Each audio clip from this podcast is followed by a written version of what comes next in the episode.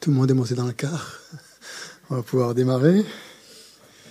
Donc, on va commencer comme ce matin par une petite méditation. Dans le bouddhisme, tout commence par une méditation. Et ça finit par l'éveil, alors ça va. Donc, on va prendre une posture correcte pour méditer, c'est-à-dire se sentir confortable. Si vous êtes mal assis, c'est pas la peine.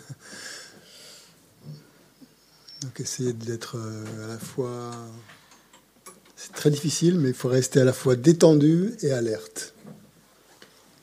Donc, si vous y arrivez, ben, c'est gagné. Donc... le corps détendu et l'esprit alerte. Voilà la clé.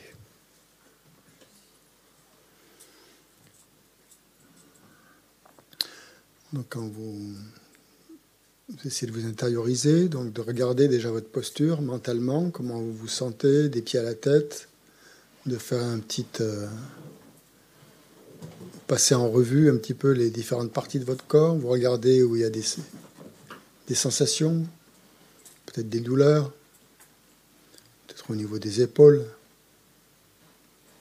qu'il faut un peu relâcher, au niveau du dos, qui est un peu voûté, ou des jambes qui font mal. Donc simplement, vous posez votre esprit sur ces sensations. Sans les juger, sans les interpréter, juste en prenant note.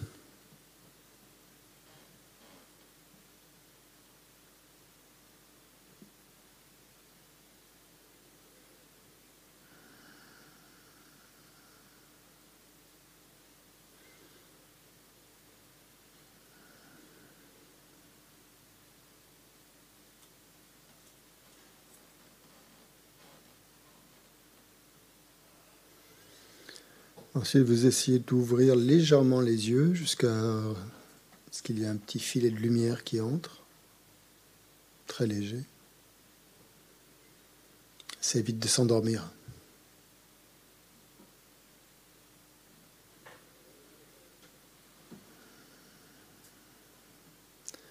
Et vous observez dans un premier temps le mouvement, le va-et-vient de votre respiration.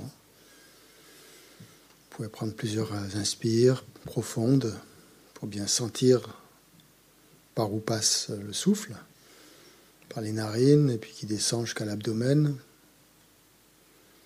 Essayez de bien ressentir sa qualité,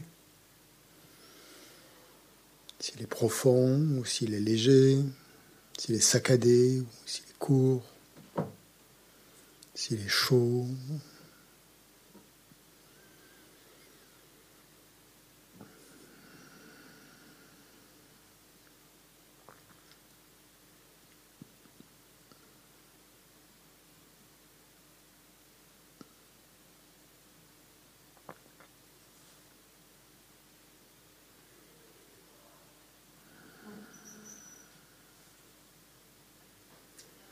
Quand vous percevez bien la respiration, vous essayez de maintenir votre esprit dessus. Chaque fois qu'il y a des pensées, ou des émotions, ou des souvenirs qui interfèrent, vous revenez sur la respiration. Inlassablement.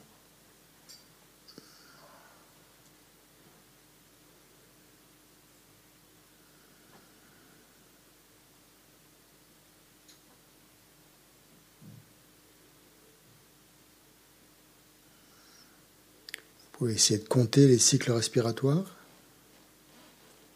jusqu'à 10, puis reprendre à 1.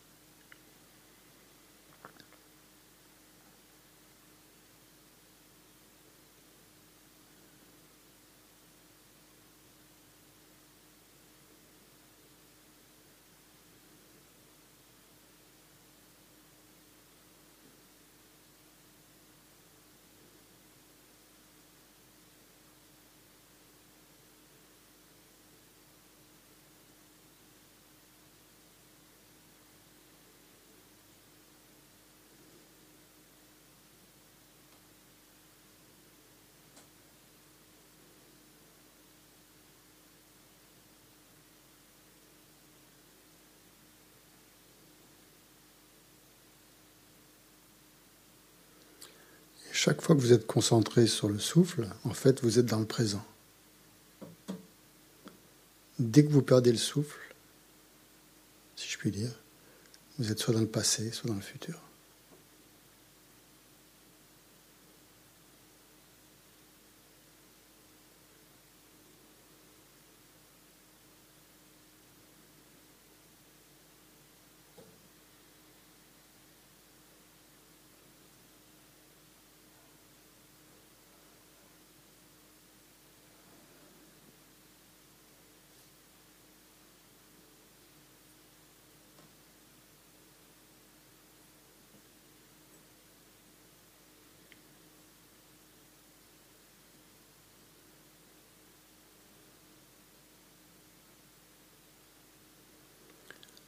Chaque fois que vous prenez note d'une pensée, vous êtes aussi dans le présent.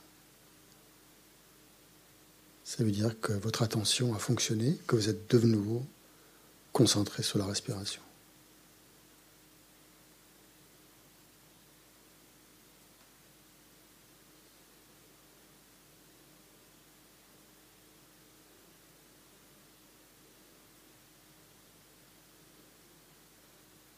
Essayez d'être bien présent, d'avoir l'esprit très alerte, très affûté, très présent, très clair.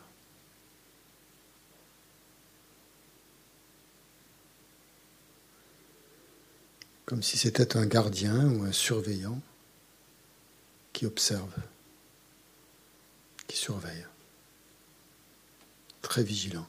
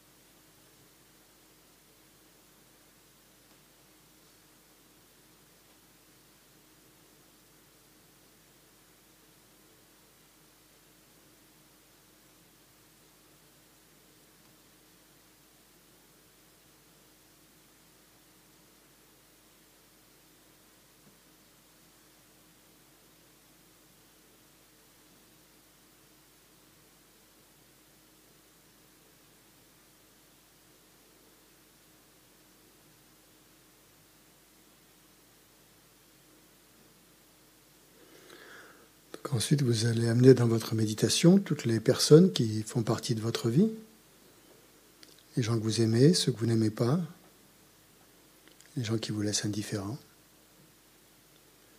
Pensez qu'ils sont autour de vous, qu'ils sont présents ici, avec vous.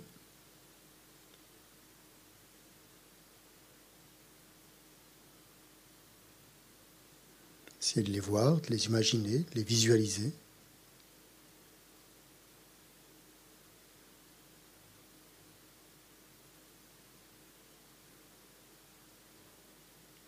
Sans forcément que ça soit très précis, juste leur image ou leur souvenir. quelle que soit la façon dont ils vous apparaissent.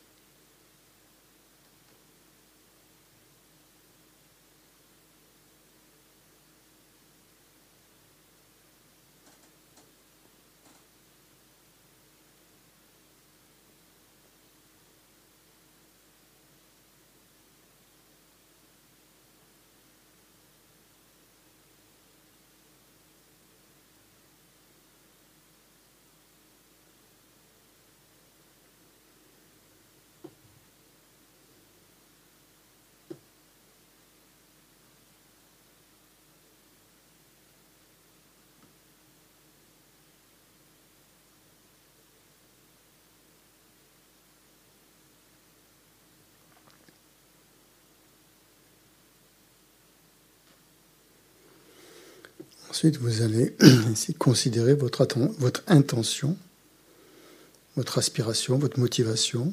Pourquoi vous êtes là aujourd'hui. Vous vous intéressez à l'esprit, à ses fonctions, et au bouddhisme en général.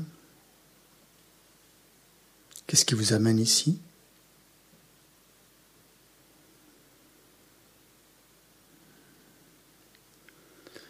Quel est votre souhait, votre désir, votre aspiration la plus profonde ?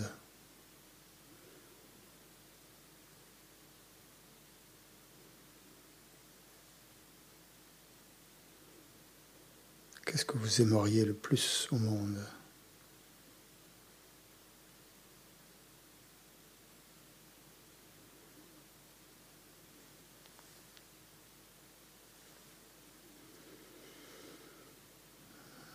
Pensez que ce temps que nous allons passer ensemble, d'étudier ou de méditation, on va justement le consacrer à ce but-là, à cet objectif-là, à faire un pas de plus dans cette direction. Juste un pas de plus.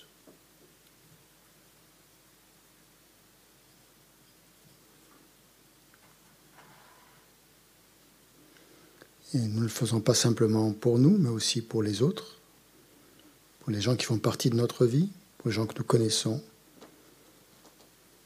et plus extensivement, pour tous les êtres.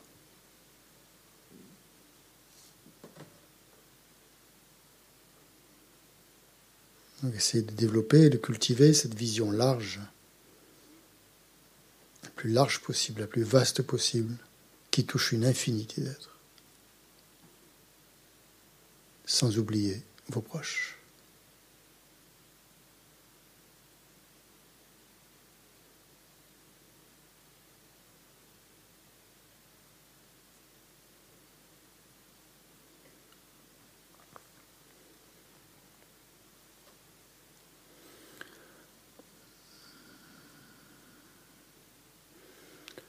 Donc, tout en essayant de rester concentré, on va essayer maintenant d'amener dans notre esprit, on peut amener toutes sortes de choses dans notre esprit. Donc on va y amener une image mentale, une image d'un espace clair, très vaste, très spacieux. Comme par exemple si on était là en ce moment, au sommet d'une montagne, imaginez, vous êtes au sommet d'une montagne, avec un ciel parfaitement limpide, parfaitement bleu, une vue imprenable qui s'étend à l'infini. Il n'y a pas d'arbres, pas de maisons. Et vous observez ce ciel bleu,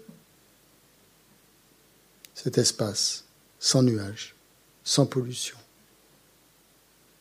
sans obstruction.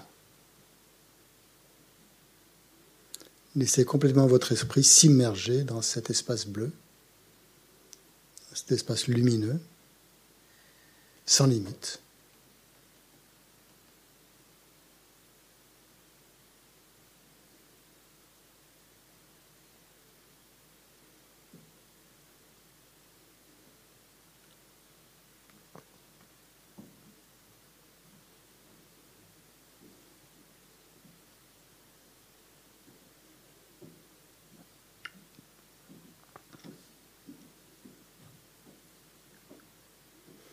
Essayez d'imaginer que votre corps, que votre esprit et que tout l'environnement, tout ce qui nous entoure, là, ne font qu'un avec cet espace vide, cet espace pur. Et qu'eux aussi deviennent complètement vides, complètement lumineux, complètement clairs. Sentez qu'il n'y a aucune séparation entre le sujet, vous, votre esprit, et ce qu'il observe. Pas de dualité. Pas de séparation.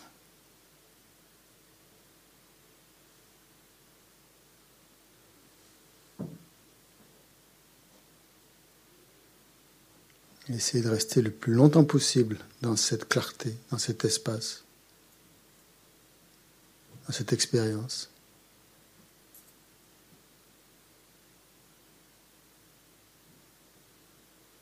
Juste ça, sans penser à quoi que ce soit, sans jugement.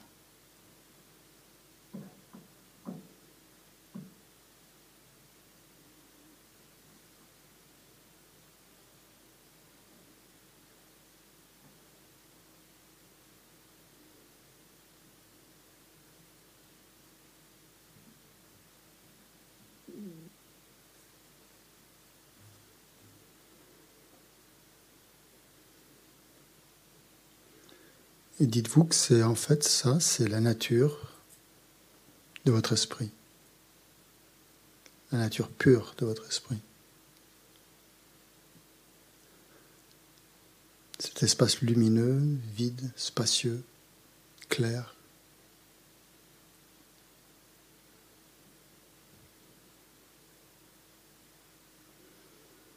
Vous pouvez vous reposer dans cet espace, complètement détendu, et pleinement conscient de tout ce qui se passe.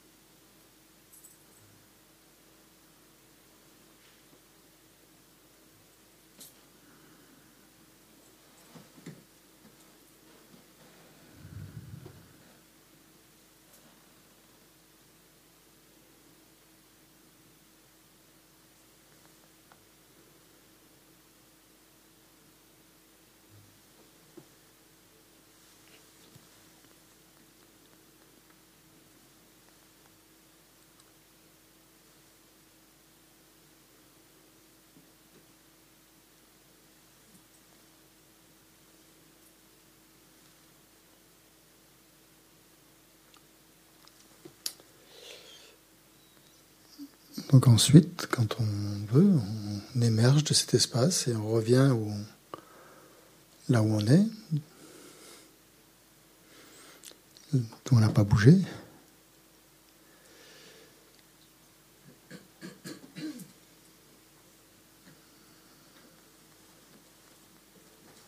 Donc ce matin, nous avons vu comment le bouddhisme considérait un peu l'esprit sous différentes facettes, sous différents angles. Et quel était l'intérêt justement d'étudier le bouddhisme, et d'étudier l'esprit dans le bouddhisme. Pourquoi le bouddhisme s'intéressait tant à l'esprit? Est-ce qu'il y a des questions par rapport à ce qu'on a vu ce matin, tout avant de commencer, pour que ça me permettrait de recentrer s'il le faut? Oui, tu veux bien passer le micro, s'il te plaît?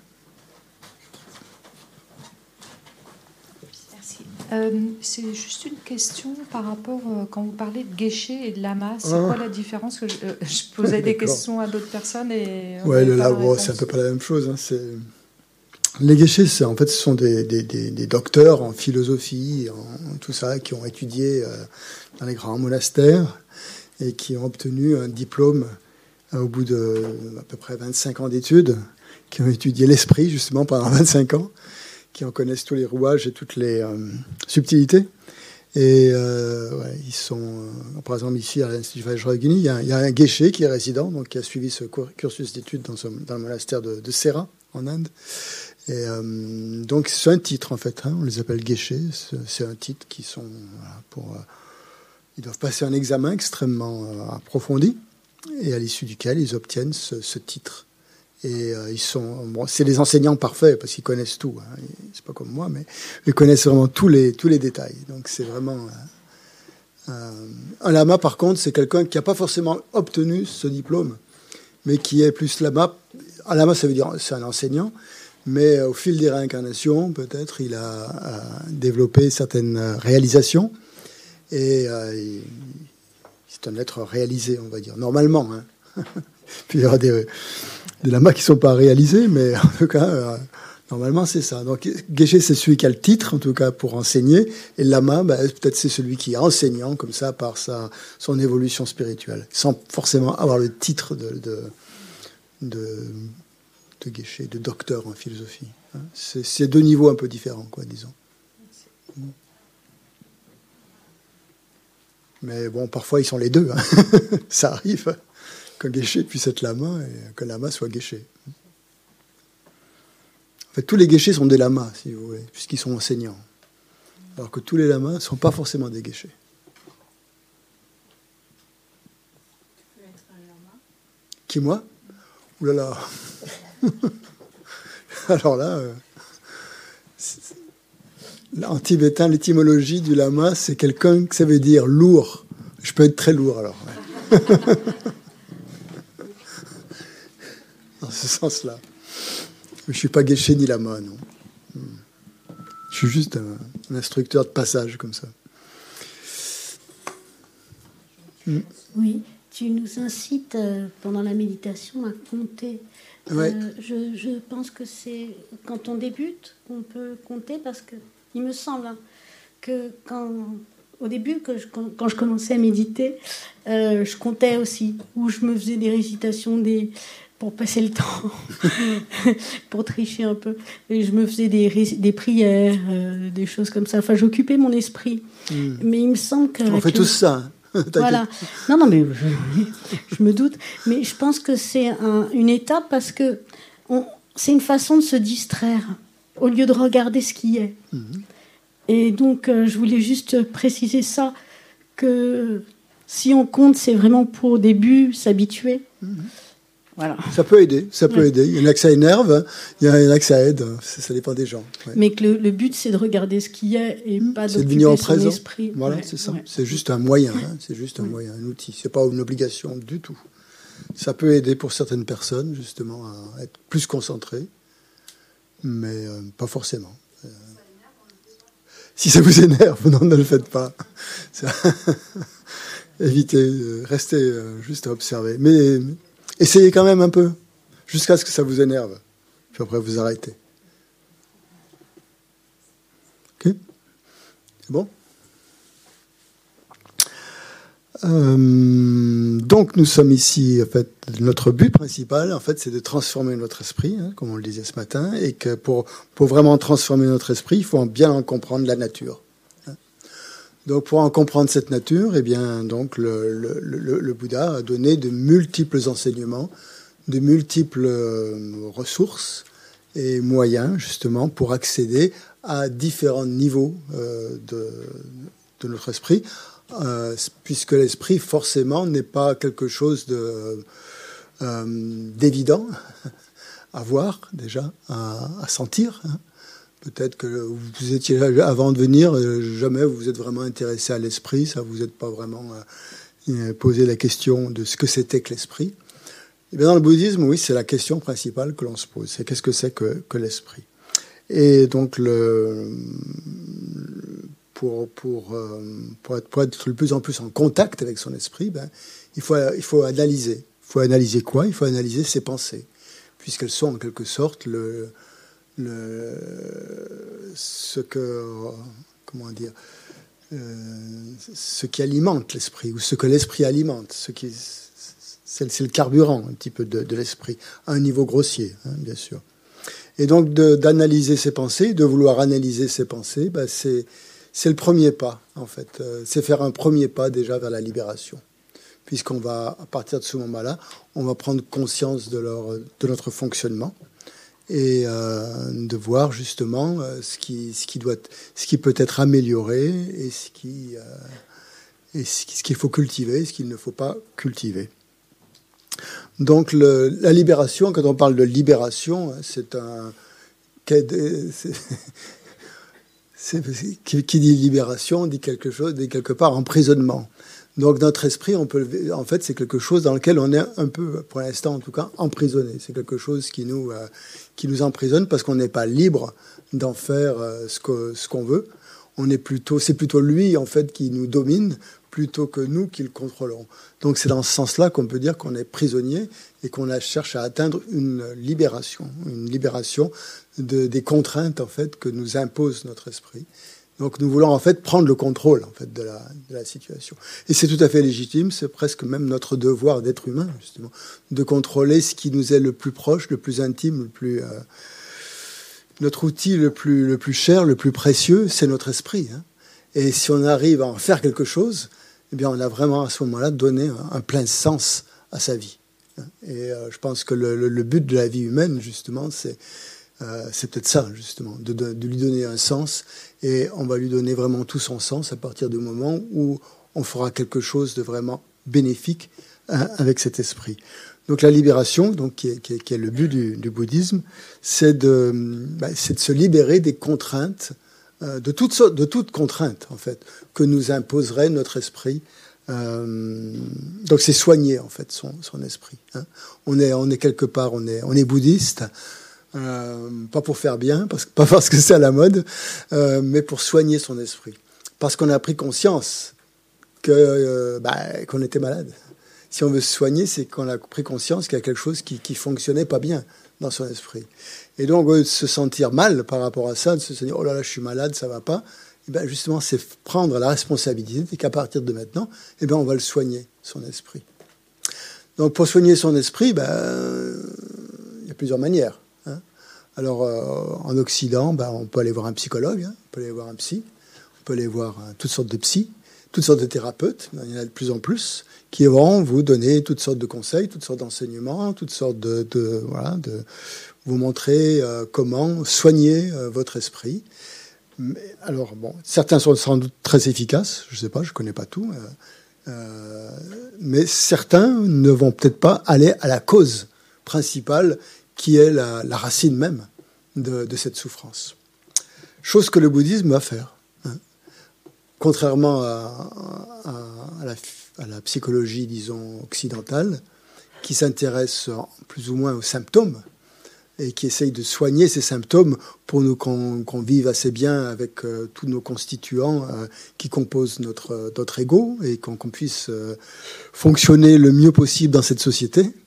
Le bouddhisme va essayer d'aller un peu plus loin que ça, quand même. Ça, c'est très bien, hein, de bien fonctionner dans la société, d'être très équilibré, d'être en parfaite harmonie avec les autres. C'est déjà quelque chose de formidable. Se sentir bien dans sa peau, c'est aussi quelque chose de formidable. Mais le bouddhisme va un peu plus loin. Ce qui veut dire que peut-être qu'avant d'être bouddhiste, il faut déjà être bien équilibré. Bon, mais ça, c'est un autre sujet. Dans le bouddhisme, il n'y a pas que des gens bien équilibrés. Mais théoriquement, on pourrait se dire ça. On pourrait dire que vraiment, avant de vouloir complètement décapiter son ego, peut-être qu'il faut bien avoir pris conscience de ce que c'était l'ego, et de là où il était, et d'avoir bien construit un petit peu tout ce qui compose notre psychologie, en fait. Et plus on est, en fait, d'après ce que j'ai pu remarquer au fil des années, plus on est équilibré au sens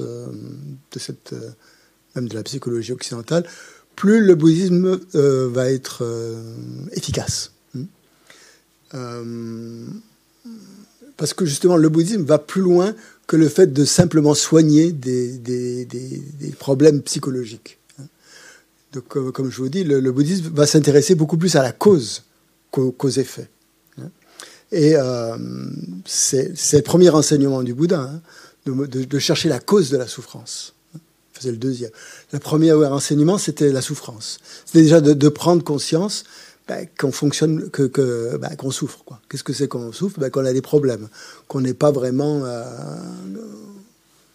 heureux. Hein. Et prendre conscience de ça, ce qui est déjà énorme. Hein, c'est déjà un premier pas de vouloir se sortir de cette situation, de prendre conscience de cette situation, et ensuite de vouloir en sortir. Et donc ensuite, comme deuxième enseignement, le Bouddha a enseigné l'origine de la souffrance, de voir quelle en était vraiment la cause. Et cette cause de la souffrance, comme on le disait ce matin, elle ne peut être que dans l'esprit. Elle n'est jamais dans les phénomènes extérieurs. Les phénomènes extérieurs, à la limite, sont la manifestation de l'esprit. Ils sont la projection de l'esprit, mais ils ne sont pas la cause principale. Donc jamais le bouddhisme ne va mettre la cause des problèmes dans des événements extérieurs, puisque les événements extérieurs sont créés par l'esprit. Ils ne sont pas l'esprit, ils sont créés par l'esprit, d'une manière subtile ou grossière, directe ou indirecte, mais en tout cas, ils sont créés par l'esprit. Donc le bouddhisme va plus aller vers ce qui cause le problème. Et ce qui cause le problème se situe dans notre esprit. Il ne peut pas se situer ailleurs. Et donc il va s'intéresser à qu'est-ce qui se passe dans notre esprit pour qu'on ne soit pas heureux. C'est ce qu'on appelle donc les perturbations mentales qui sont là depuis on ne sait pas combien de temps. Mais enfin, en tout cas, on vit avec au présent. On est... Les perturbations mentales, c'est quoi? C'est l'attachement. On en distingue plusieurs listes, on va dire. Mais on en dénomme en général trois principales: l'attachement, l'aversion ou la colère et l'ignorance. Hein? À partir de ces trois, déjà quand on a pris conscience de ces trois poisons mentaux, comme on les appelle souvent dans le bouddhisme, ces trois poisons, on peut déjà... on a déjà une porte de sortie. On voit déjà la cause. On voit déjà la racine, du mal. Après, il s'agira bien sûr de guérir. Donc la première chose, c'est reconnaître sa maladie. Quand vous allez voir un médecin, c'est que vous sentez que vous êtes malade. Ensuite, le médecin, il va vous donner il va voir cette maladie. Il va essayer d'en trouver la cause et essayer d'en trouver l'origine. Et il va vous donner un remède pour guérir. Hein? Donc il y a ces trois. C'est ce qu'on appelle les quatre nobles vérités dans le bouddhisme. Hein? Le premier, c'est la vérité de la souffrance, de reconnaître sa souffrance. La deuxième, c'est d'en voir l'origine, d'en trouver l'origine de cette souffrance. Ensuite, la troisième, c'est de vouloir guérir. Hein? C'est qu'il y a une guérison qui est possible. Si la guérison est impossible, on arrête tout, hein, c'est pas la peine de continuer. Et si on peut recouvrer la santé, il faut prendre le remède ou le chemin ou la voie qui permet de recouvrer cette santé. Et donc ce sont les quatre ici, donc je viens de vous résumer, donc les quatre nobles vérités de manière très très brève. On y reviendra au cours de l'enseignement, mais c'est simplement pour vous montrer comment fonctionne l'enseignement. En fait, du Bouddha, c'est comme le même fonctionnement qu'un patient qui irait voir un médecin pour être guéri. Donc, parce qu'il a reconnaître sa maladie, c'est la vérité de la souffrance, hein, reconnaître la souffrance. La deuxième, donc, c'est voir l'origine de cette souffrance, et la troisième, donc, c'est la cessation de la souffrance, c'est-à-dire qu'il est possible d'en guérir, et la quatrième, c'est la voie qui mène à cette cessation. Donc en fait, c'est le premier enseignement du bouddhisme se résume en gros à ces quatre vérités, hein, qui sont applicables pour nous au quotidien. Hein. C'est-à-dire qu'on est tous en quête, si on est là, d'une voie qui va nous permettre de retrouver retrouver cette santé, cette bonne santé mentale. Donc voilà, Pour ça, donc, il suffit pas simplement de reconnaître cette maladie, ni d'en voir l'origine. Il faut aussi essayer d'appliquer le remède. Et ça, parce qu'on peut connaître les remèdes, mais simplement les reconnaître. Si on les prend pas, si on les applique pas, ça aura pas vraiment d'effet. Donc voilà. Donc par rapport à la psychologie occidentale qui s'occupe de l'esprit hein, aussi, le bouddhisme s'occupe de l'esprit, mais à des niveaux beaucoup plus profonds. Hein. Va à la cause et en plus de ça, contrairement à la psychologie occidentale, ne se limitera pas seulement à cette vie. Hein. C'est ça qui dans le bouddhisme est fait aussi un peu. La spécialité, on pourrait dire, du bouddhisme, c'est qu'il envisage une infinité de vies. C'est-à-dire que les problèmes que l'on a actuellement, ils ne sont pas forcément dus au seul fait de cette vie-là. Ils peuvent venir aussi, et ils viennent certainement, de vies antérieures. Donc dans son analyse de nos problèmes, de notre situation actuelle, le bouddhisme envisage aussi une perspective beaucoup plus large où il s'intéresse aussi à des causes qui se situent dans des vies antérieures ou qui sont accessibles ou inaccessibles, mais en tout cas qui. Et donc là, on arrive à une deuxième. On a parlé tout à l'heure comme cause des problèmes, les perturbations mentales. La deuxième cause de ces problèmes, ça va être le karma. Hein, le karma qui est qui vient des vies antérieures. Ce karma qui nous suit. Et donc ça, avec ce karma, on est tout de suite plongé dans le principe de la causalité.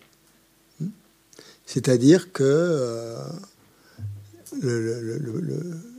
l'observation, qu'on observe les phénomènes à l'extérieur ou qu'on les observe les phénomènes intérieurs, le bouddhisme dit que tout est régi par cette loi de causalité, cette loi de cause à effet. Il n'y a rien qui arrive par hasard, autrement dit. Le hasard, ça n'existe pas, ou très très peu. Ça peut exister, peut-être, mais c'est infime. Ce qui régit en fait tout, au niveau, toute la vie, en fait, la vie des phénomènes extérieurs ou la vie des phénomènes intérieurs, c'est la causalité. C'est-à-dire qu'un effet ne peut pas venir sans cause.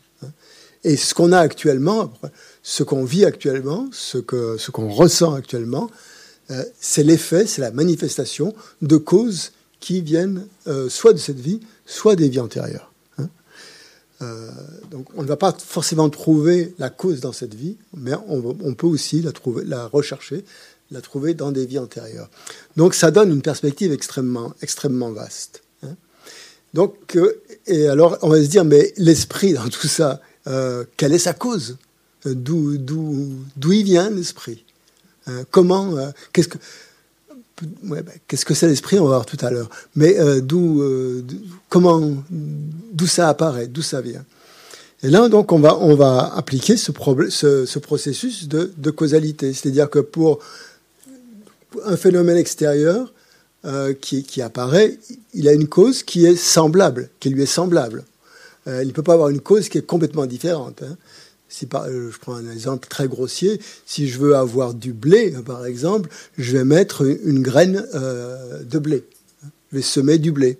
Hein. Je ne vais pas semer des graines de courgettes. Je ne vais pas avoir du blé.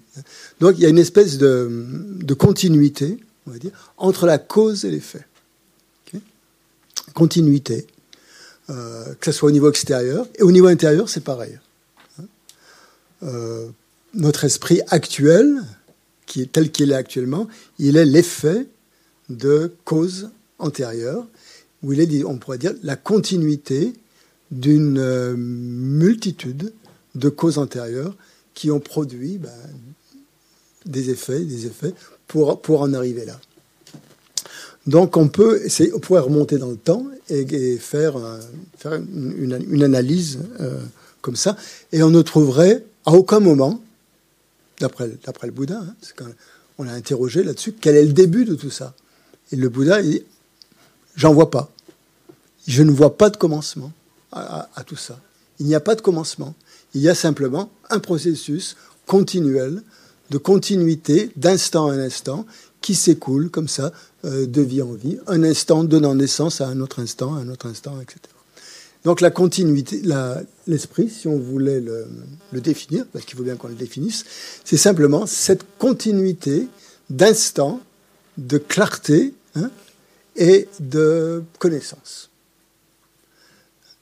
C'est comme ça que l'esprit est défini dans le bouddhisme, comme quelque chose de totalement immatériel, totalement. On peut pas le définir par une forme, on peut pas le définir par une dimension, on peut pas le définir par une couleur, on peut pas le définir par tout ce qui est matériel, par quelque chose de matériel, ni couleur, ni forme, ni dimension. C'est pour ça qu'on le compare souvent à l'espace.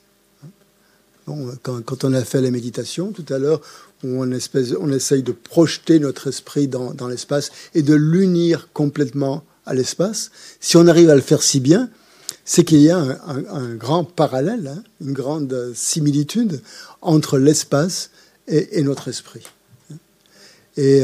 Parce qu'il en a les mêmes caractéristiques, hein, c'est-à-dire caractéristiques comme par exemple cet aspect spacieux ou vide. Si quand on ferme les yeux et qu'on essaye de se représenter l'esprit, ben, on trouve quoi? Que du vide dans lequel les choses se manifestent. Il n'y a pas de limite à l'esprit. C'est quelque chose d'illimité. Quand on ferme les yeux, on ne sent pas que notre esprit se limite à la joue droite ou à la joue gauche, hein, et qui est au-dessus de notre tête ou au bas ou à notre menton. Il est complètement illimité. Donc en ça, on pourrait dire qu'il est vraiment semblable à l'espace. Donc ça, c'est une de ses qualités, de vacuité, on pourrait dire, de vide, qui le rend un peu semblable à l'espace, que un côté un peu illimité.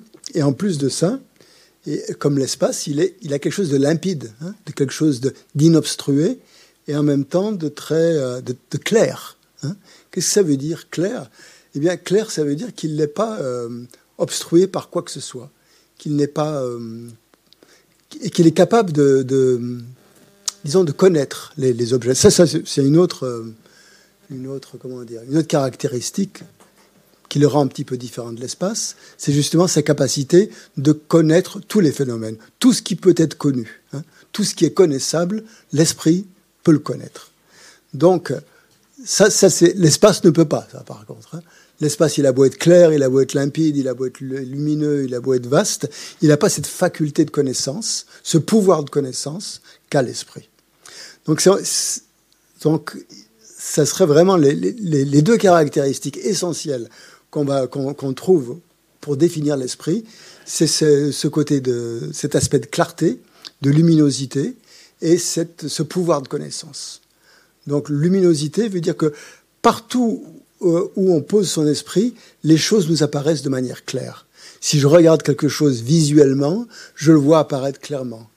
Les sons que j'entends, comme là, je ne sais pas quoi, il y a un truc qui vibre, je ne sais pas si c'est mon oreille interne ou quoi, je l'entends clairement, c'est clair. Hein, okay. Si mes sens fonctionnent normalement, hein, après il peut y avoir des distorsions au niveau des sens, mais normalement, si mes sens fonctionnent bien, normalement, tout ce que je perçois avec mes six sens, c'est-à-dire c'est quoi les six sens? Le sens visuel, hein, le sens olfactif, auditif, tactile et gustatif, plus la conscience mentale, tout ça m'apparaît clairement. Hein, mes consciences fonctionnent. Les consciences, ben, les consciences font partie de l'esprit. Hein. C'est grâce aux consciences que l'esprit peut fonctionner. Hein. C'est grâce aux consciences que l'esprit peut connaître tout l'environnement, tout ce qui nous relie à l'univers. Hein. C'est grâce à ces six consciences. Depuis la conscience visuelle jusqu'à la conscience mentale. Donc l'esprit va dépendre complètement de ces consciences. Donc si on cherche quelque chose qu'on pourrait dire « ça c'est l'esprit », on ne va pas trouver. On ne trouve rien.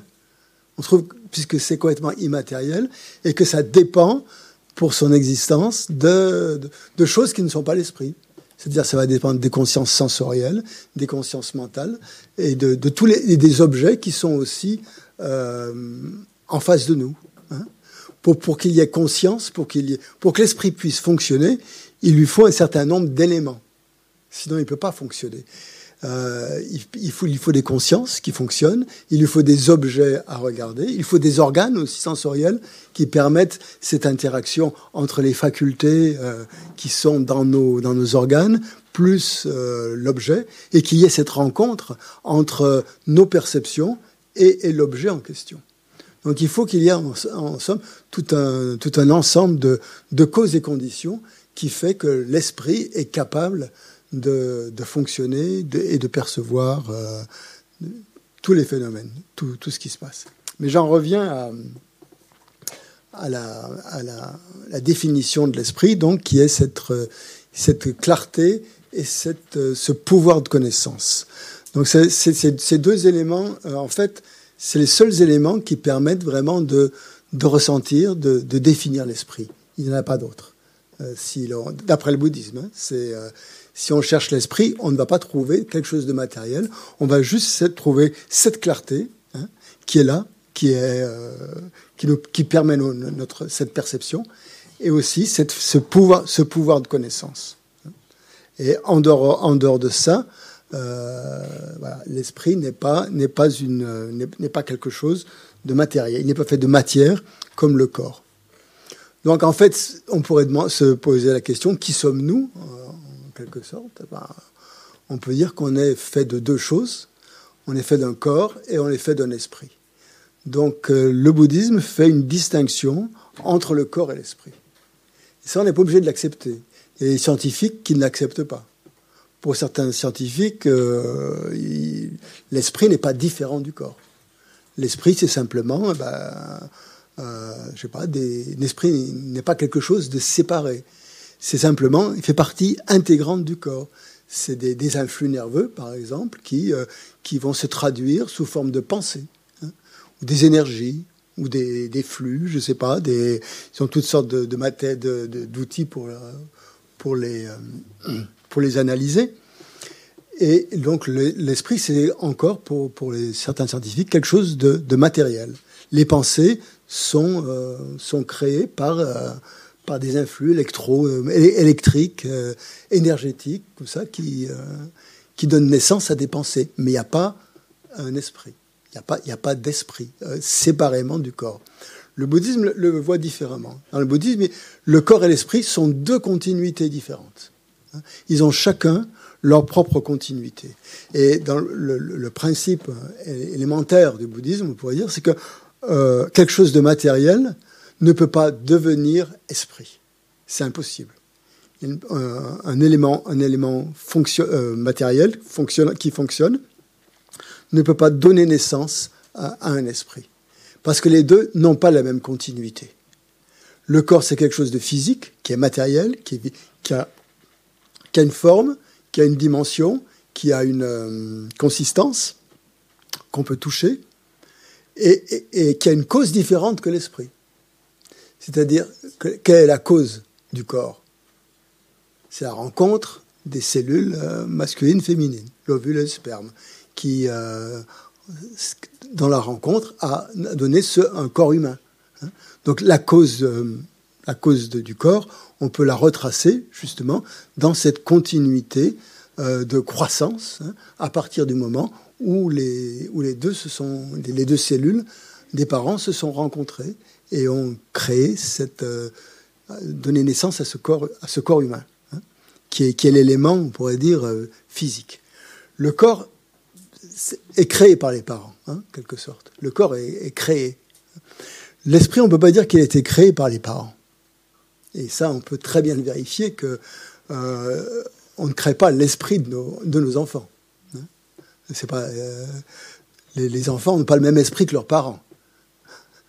D'après le bouddhisme, c'est vérifiable. Vous avez deux enfants qui sont élevés dans la même famille, avec des parents différents, avec les mêmes parents, qui sont allés à la même école, qui ont fait les mêmes études, etc., et qui ont reçu la même éducation et qui sont totalement différents, qui ont un esprit complètement différent, qui n'ont pas frères et sœurs, ils sont pas exactement pareils, ils sont pas complètement issus de leurs parents, enfin en tout cas pas leur esprit en tout cas.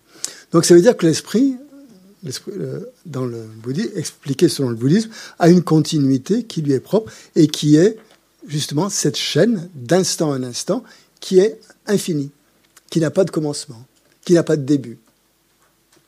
Et on suppose qu'il n'a pas de fin.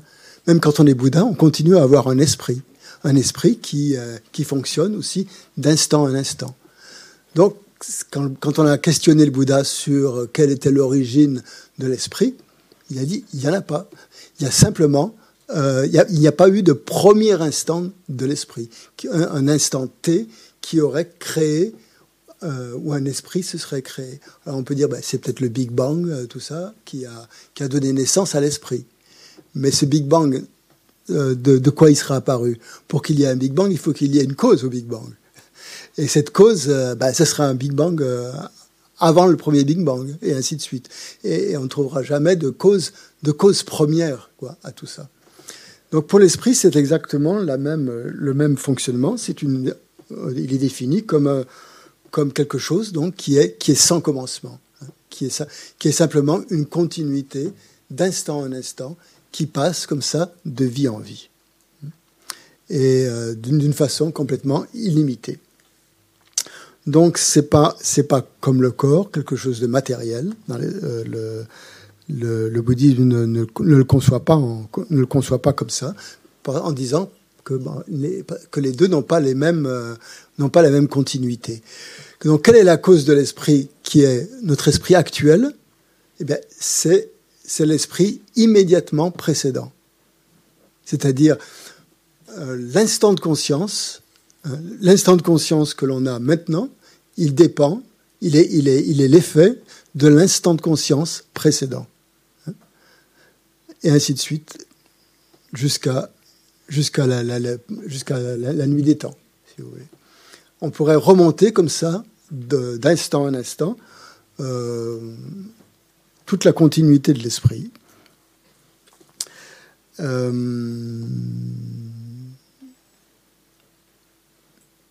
Et c'est quelque chose qu'on peut faire en méditation, quelque chose qui est possible donc de faire en méditation. Vous pouvez examiner comme ça en méditation. Là, on le fera peut-être tout à l'heure. Après la pause, on fera une méditation là-dessus pour essayer de ressentir ce qu'est la continuité de l'esprit.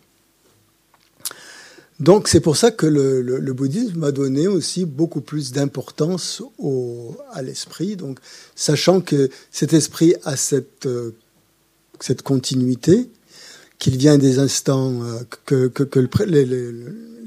l'esprit actuel, il est le résultat d'un esprit antérieur. C'est donc que l'esprit a un pouvoir aussi de transformation.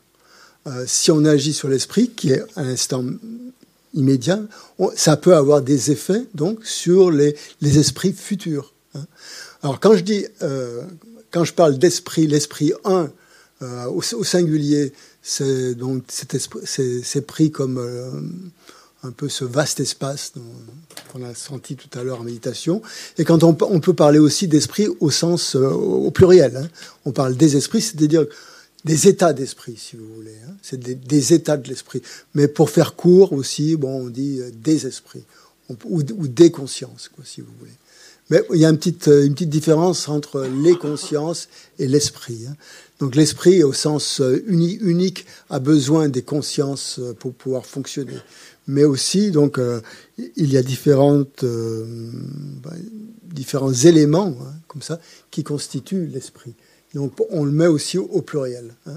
Si je dis, par exemple, quand je parle de l'esprit de maintenant, l'esprit du moment présent, c'est-à-dire votre esprit, ce qu'il est maintenant, à cet instant-là, à quoi pense votre esprit, c'est-à-dire la pensée qui surgit à ce moment-là, elle vient de l'esprit qui est immédiatement antérieur, c'est-à-dire un instant qui est une fraction de seconde ou même un claquement de doigts juste avant cet esprit-là, qui a donné naissance à cet esprit actuel.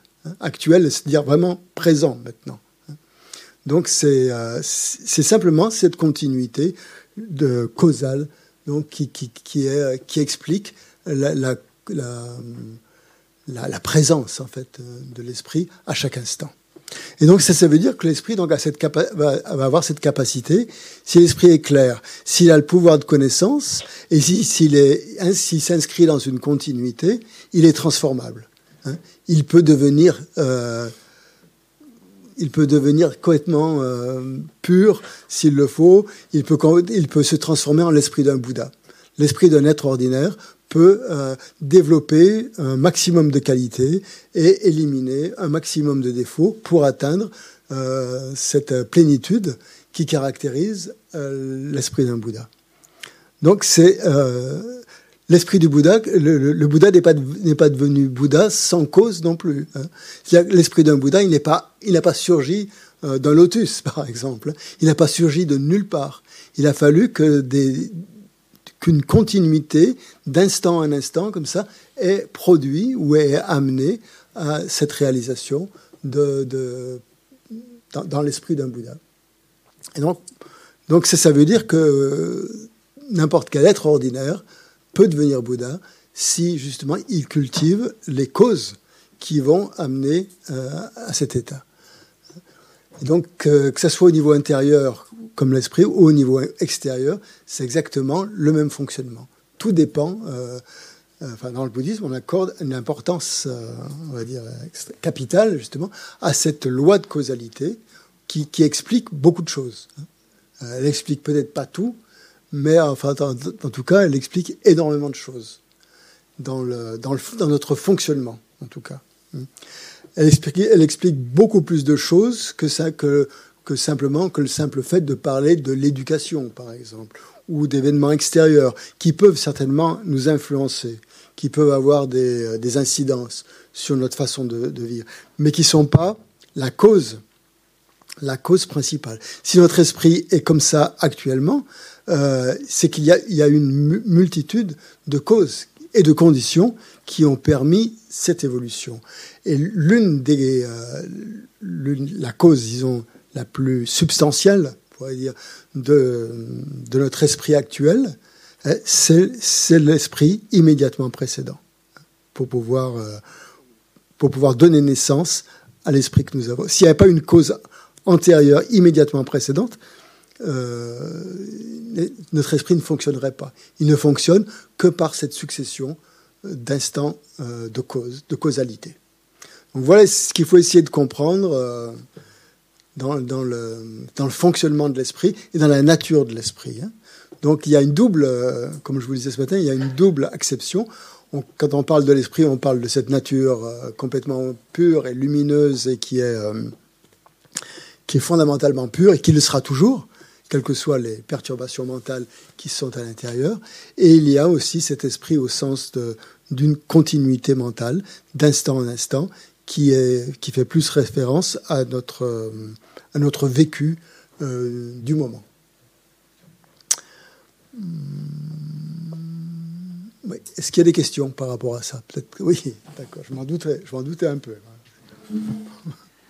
Oui, alors, deux conditions alors, à l'esprit. Oui. La première, c'est que pour exister, il lui faut une conscience. La conscience et la perception est due au corps. Moi, j'ai une question. Je me dis, si le corps meurt, la conscience meurt, que devient l'esprit ? Ça, c'est ma première question. Conscience et esprit, on va dire que c'est pareil dans ce cas-là. Hein ? Ah. Oui. Donc, d'accord. Donc, dans votre... au singulier, la conscience okay. Ou l'esprit, deuxième remarque, l'esprit, il a une mémoire. Ouais. Si l'esprit n'a pas de mémoire, c'est pas possible. On est d'accord ? Mm. Okay. Donc il vit, il continue à vivre à travers le corps et il se nourrit au fur et à mesure de la perception à travers ce que vous appelez le mélange. J'ai du mal entre conscience et esprit, mais bon. Disons que c'est pareil. Okay. Disons que c'est pareil. Merci. Mais attends, j'ai pas... la mémoire, justement, c'est bien la preuve qu'il y a une continuité d'instant en instant. Sinon, cette mémoire ne pourrait pas fonctionner. D'accord ? La mémoire n'est pas quelque chose de différent de l'esprit. Hein. Elle fait partie de l'esprit, hein, la mémoire. Hein, si on cherche c'est pareil, la mémoire est quelque chose d'immatériel. Hein.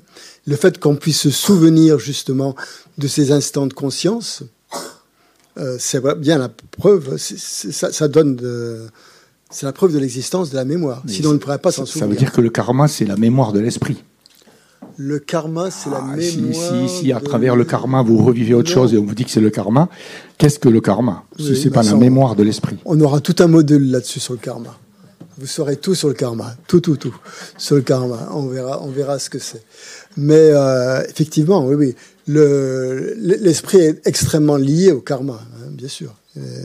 C'est ce qui amène justement à comprendre la loi du karma grâce à l'esprit, justement. Comment on en est arrivé là, hein ? Il a bien fallu quelque chose, des courants, quoi, disons, de pensée qui nous amènent à l'état dans lequel on est actuellement.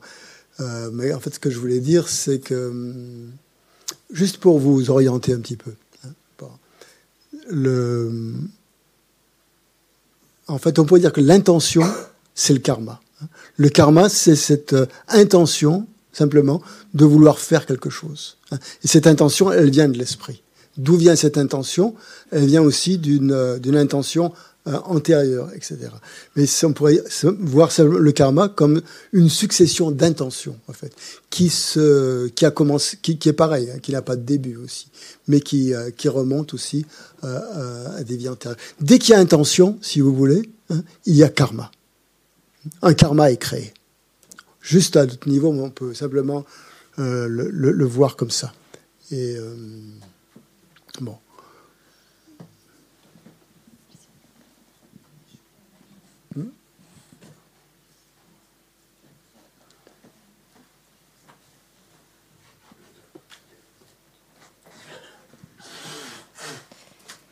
Oui, du coup, si l'instant le plus précédent qu'on ait, c'est celui qui va faire le plus référence à celui qu'on a dans le présent, à quoi ça sert de chercher une cause avant encore cet instant, si c'est lui qui cause le présent ? On essaie de voir pourquoi on cherche une cause, tu veux dire ? Si la cause la plus palpable, la plus proche, de ce qu'on est maintenant, c'est l'instant immédiatement précédent. Pourquoi est-ce qu'on irait chercher plus loin ? Pour comprendre du coup le précédent ? Eh bien, pour voir qu'il n'y a pas de début, tout simplement. Pour voir qu'il n'y a pas de création, que l'esprit n'est pas créé par autre chose que ton propre instant de conscience. Oui, mais du coup, en fait, au final, si on faisait ça indéfiniment, on aboutirait que c'est indéfini, qu'il n'y a pas de début, donc qu'il n'y a pas de cause, et que... si, il y a des causes. Il n'y a pas de début. Il n'y a pas une cause première. Il n'y a pas une cause première. Il y a des causes sans... Il n'y a pas de cause première. Donc, en fait, c'est une acuité, quoi. Quel est l'intérêt de ça? Mais c'est une très, très bonne question. Quel est l'intérêt de faire ça? Eh bien, de montrer que... Déjà qu'on peut ressentir la réincarnation. Hein, c'est-à-dire, tu vas remonter d'instant antérieur à un instant antérieur, de cause précédente à cause précédente à cause précédente. Jusqu'où tu peux aller comme ça? Dans cette vie, tu peux aller jusqu'au moment de ta naissance. Hein, et que tu vas te dire, mais au moment de ma naissance... qu'est-ce qu'il y avait avant, hein? L'esprit d'où il jusque-là. Oui, imagine. Tu peux imaginer, même si tu n'arrives pas à y aller, tu peux quand même imaginer. Et imaginer le moment de ta naissance. Comment ton corps, comment il s'est créé, ça tu t'en doutes bien. Et après, ton esprit, comment il est arrivé là? Comment il est arrivé à se fondre dans ces cellules-là, pour après évoluer et se coller, on pourrait dire, à ce corps, à cette matière, pour faire toi, par exemple, quelqu'un qui est composé d'un corps et d'un esprit. D'où est venu cet esprit? C'est qu'avant, qu'est-ce qu'il y avait avant? Quelle était sa cause? Il a été créé comme ça, par qui? Par quoi? Par Dieu? C'est pas les parents qui l'ont créé. Donc, ça amène à se poser la question sur notre origine. Hein, c'est une question fondamentale qui est là. C'est d'où est-ce qu'on vient, quand même, et où est-ce qu'on va, mais d'où est-ce qu'on vient? D'où vient notre esprit? Donc, si tu arrives à concevoir que ce moment-là n'est pas créé par les parents, c'est-à-dire qu'il a bien fallu que l'esprit vienne d'ailleurs. Donc, D'où il est venu cet esprit au moment de la naissance? Il est venu de l'esprit immédiatement antérieur. Et c'était quoi l'esprit immédiatement antérieur avant la naissance? Dans le bouddhisme, on va dire c'était l'esprit de l'état intermédiaire qui est entre la mort et la naissance. Il y a un état intermédiaire entre la mort et la naissance. Avant de renaître, on est dans un état intermédiaire. Et le dernier instant de cet être de l'état intermédiaire va donner naissance au premier instant de qui tu es, de ton esprit qui se fond dans ces cellules-là. Et ainsi remonter comme ça au moment de la mort, le dernier instant de la personne que tu étais dans la vie antérieure, ce dernier instant-là va donner naissance au premier instant de l'état intermédiaire. Et ainsi de suite, comme ça, jusqu'à en arriver là. Donc on peut remonter comme ça de vie en vie, jusqu'à la nuit des temps. Et c'est ça qui permet de... disons, d'accepter, ou de comprendre, peut-être pas de comprendre, je sais pas, mais d'avoir une idée que la réincarnation est possible, en tout cas, et que ça explique beaucoup de choses. Ça explique, justement, pourquoi, d'où vient notre esprit.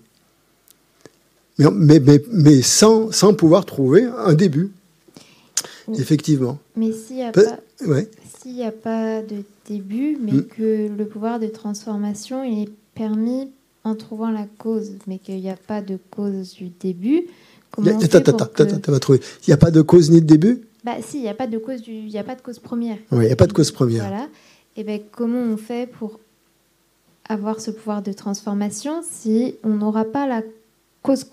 Tu mets la cause, justement, dans ton esprit, pour pouvoir transformer dans le futur. Il n'y en a pas.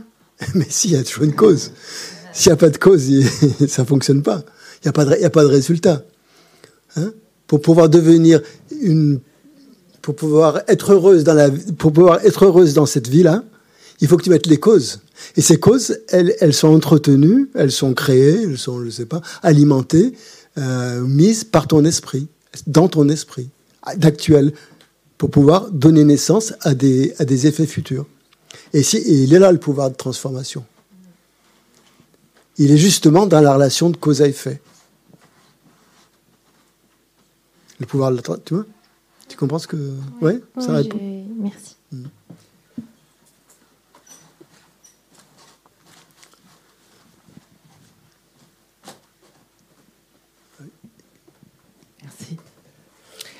Alors moi, je vais remonter un petit peu en arrière par rapport à ce qu'on a dit ce matin. Ouais. En fait, je crois que j'ai besoin d'un éclaircissement sur la définition de l'ego. Dans le bouddhisme. De l'ego. On n'a pas beaucoup parlé de l'ego. Ah si, pas une considération égotique. Au contraire, il s'agit de quitter un état égotique. Ouais.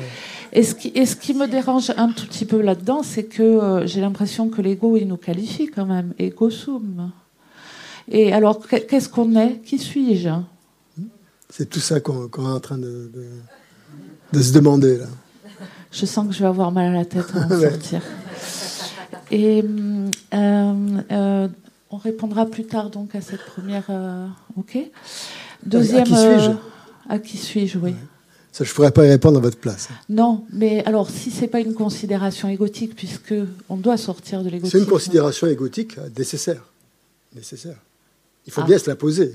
À un moment donné, et puis elle me qualifie aussi. Oui. En tant qu'individu. Mais pas que. Oui.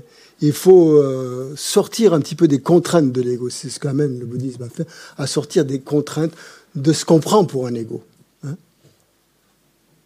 L'ego, c'est pas forcément ce que vous êtes, c'est ce que vous croyez être. Je comprends. C'est très différent. Ok. Si vous... Ça répond. Ça répond à ma remarque. D'accord. Et le deuxième point, c'est dans le bouddhisme, la cause se trouve dans l'esprit.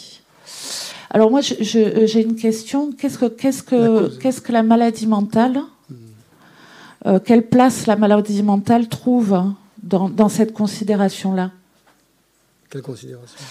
Que si la guérison est en soi, ce que je peux concevoir au travers de la méditation, ça n'est pas accessible à tout le monde. Par exemple, un psychotique... Une personne délirante ne peut pas passer par ce type de traitement, si on peut qualifier ça de traitement. Ouais. Alors qu'en est-il ? Quelle est la place dans le bouddhisme de la maladie mentale ? Est-ce que c'est le karma ?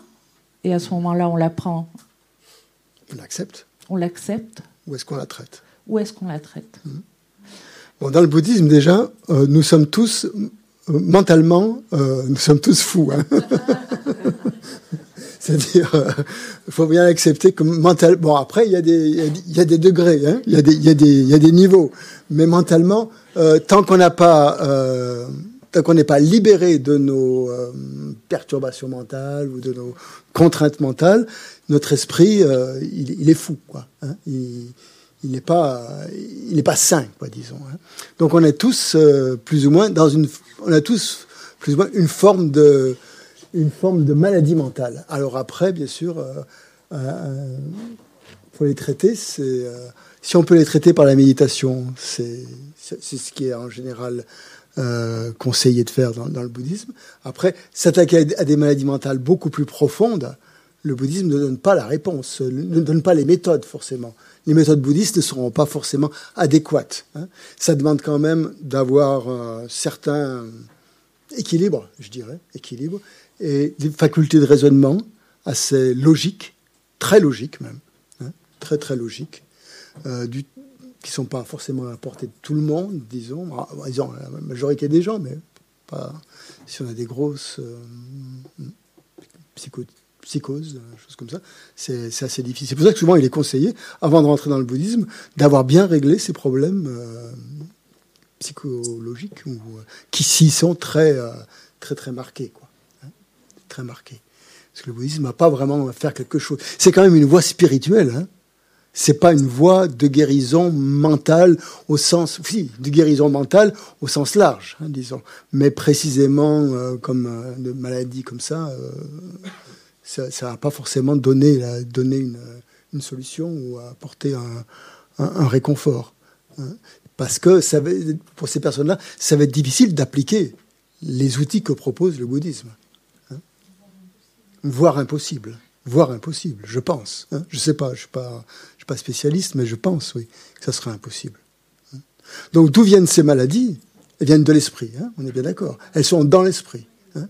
Elles viennent du karma, justement. Hein. Elles sont liées au karma. Alors, bien sûr, quand on dit karma, on a tout dit. Hein.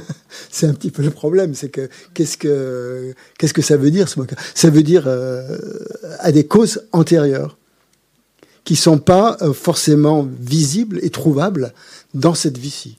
Ce n'est pas forcément à cause des parents. La psychanalyse va dire, c'est à cause de ton père ou de ta mère que tu as ces névroses, tout ça. Mais je ne sais pas, j'exagère. Mais disons, le freudien, ça aurait pu être... voilà, ça peut être aussi la génétique, mais pas seulement. Hein. La génétique, ça n'explique peut-être pas tout. Donc, le karma donne un élément de réponse, hein, qui peut... bon, après, on ne peut pas aller voir dans les vies antérieures ce qui s'est passé, mais permet peut-être une acceptation, en tout cas. Une acceptation. Et alors...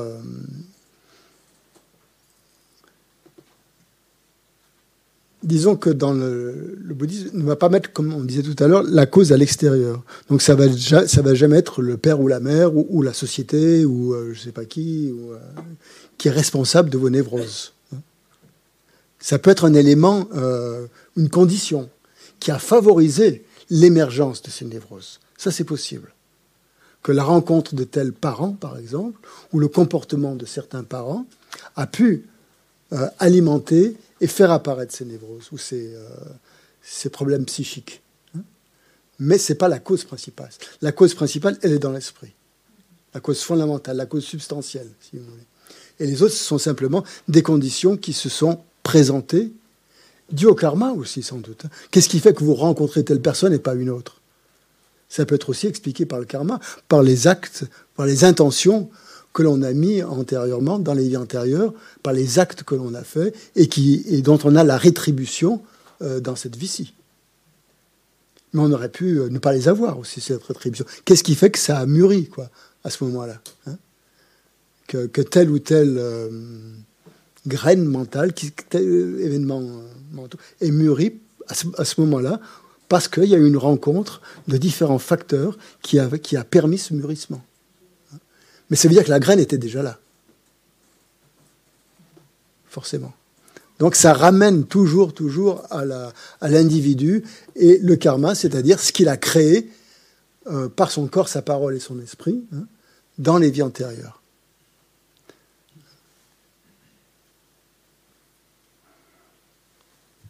Ouais, ça répond plus ou moins. Oh, sûrement. Hein. Sûrement. Après, oui. Bon, en plus, je n'ai pas réponse à tout. Hein. Je n'essaie pas de défendre non plus le bouddhisme à tout craint. Hein. Je donne simplement quelques indications, ce que moi j'ai pu comprendre. Mais je n'ai pas tout compris, hein, loin de là. Je ne suis pas un guéché, je ne suis pas un lama, donc je ne sais pas... Puis je n'ai pas réponse à tout. Il y a beaucoup de choses que je ne sais pas, Mais bon, j'intuite peut-être certaines choses parce que j'ai un peu étudié le bouddhisme, c'est tout, mais je n'ai pas forcément la réponse juste.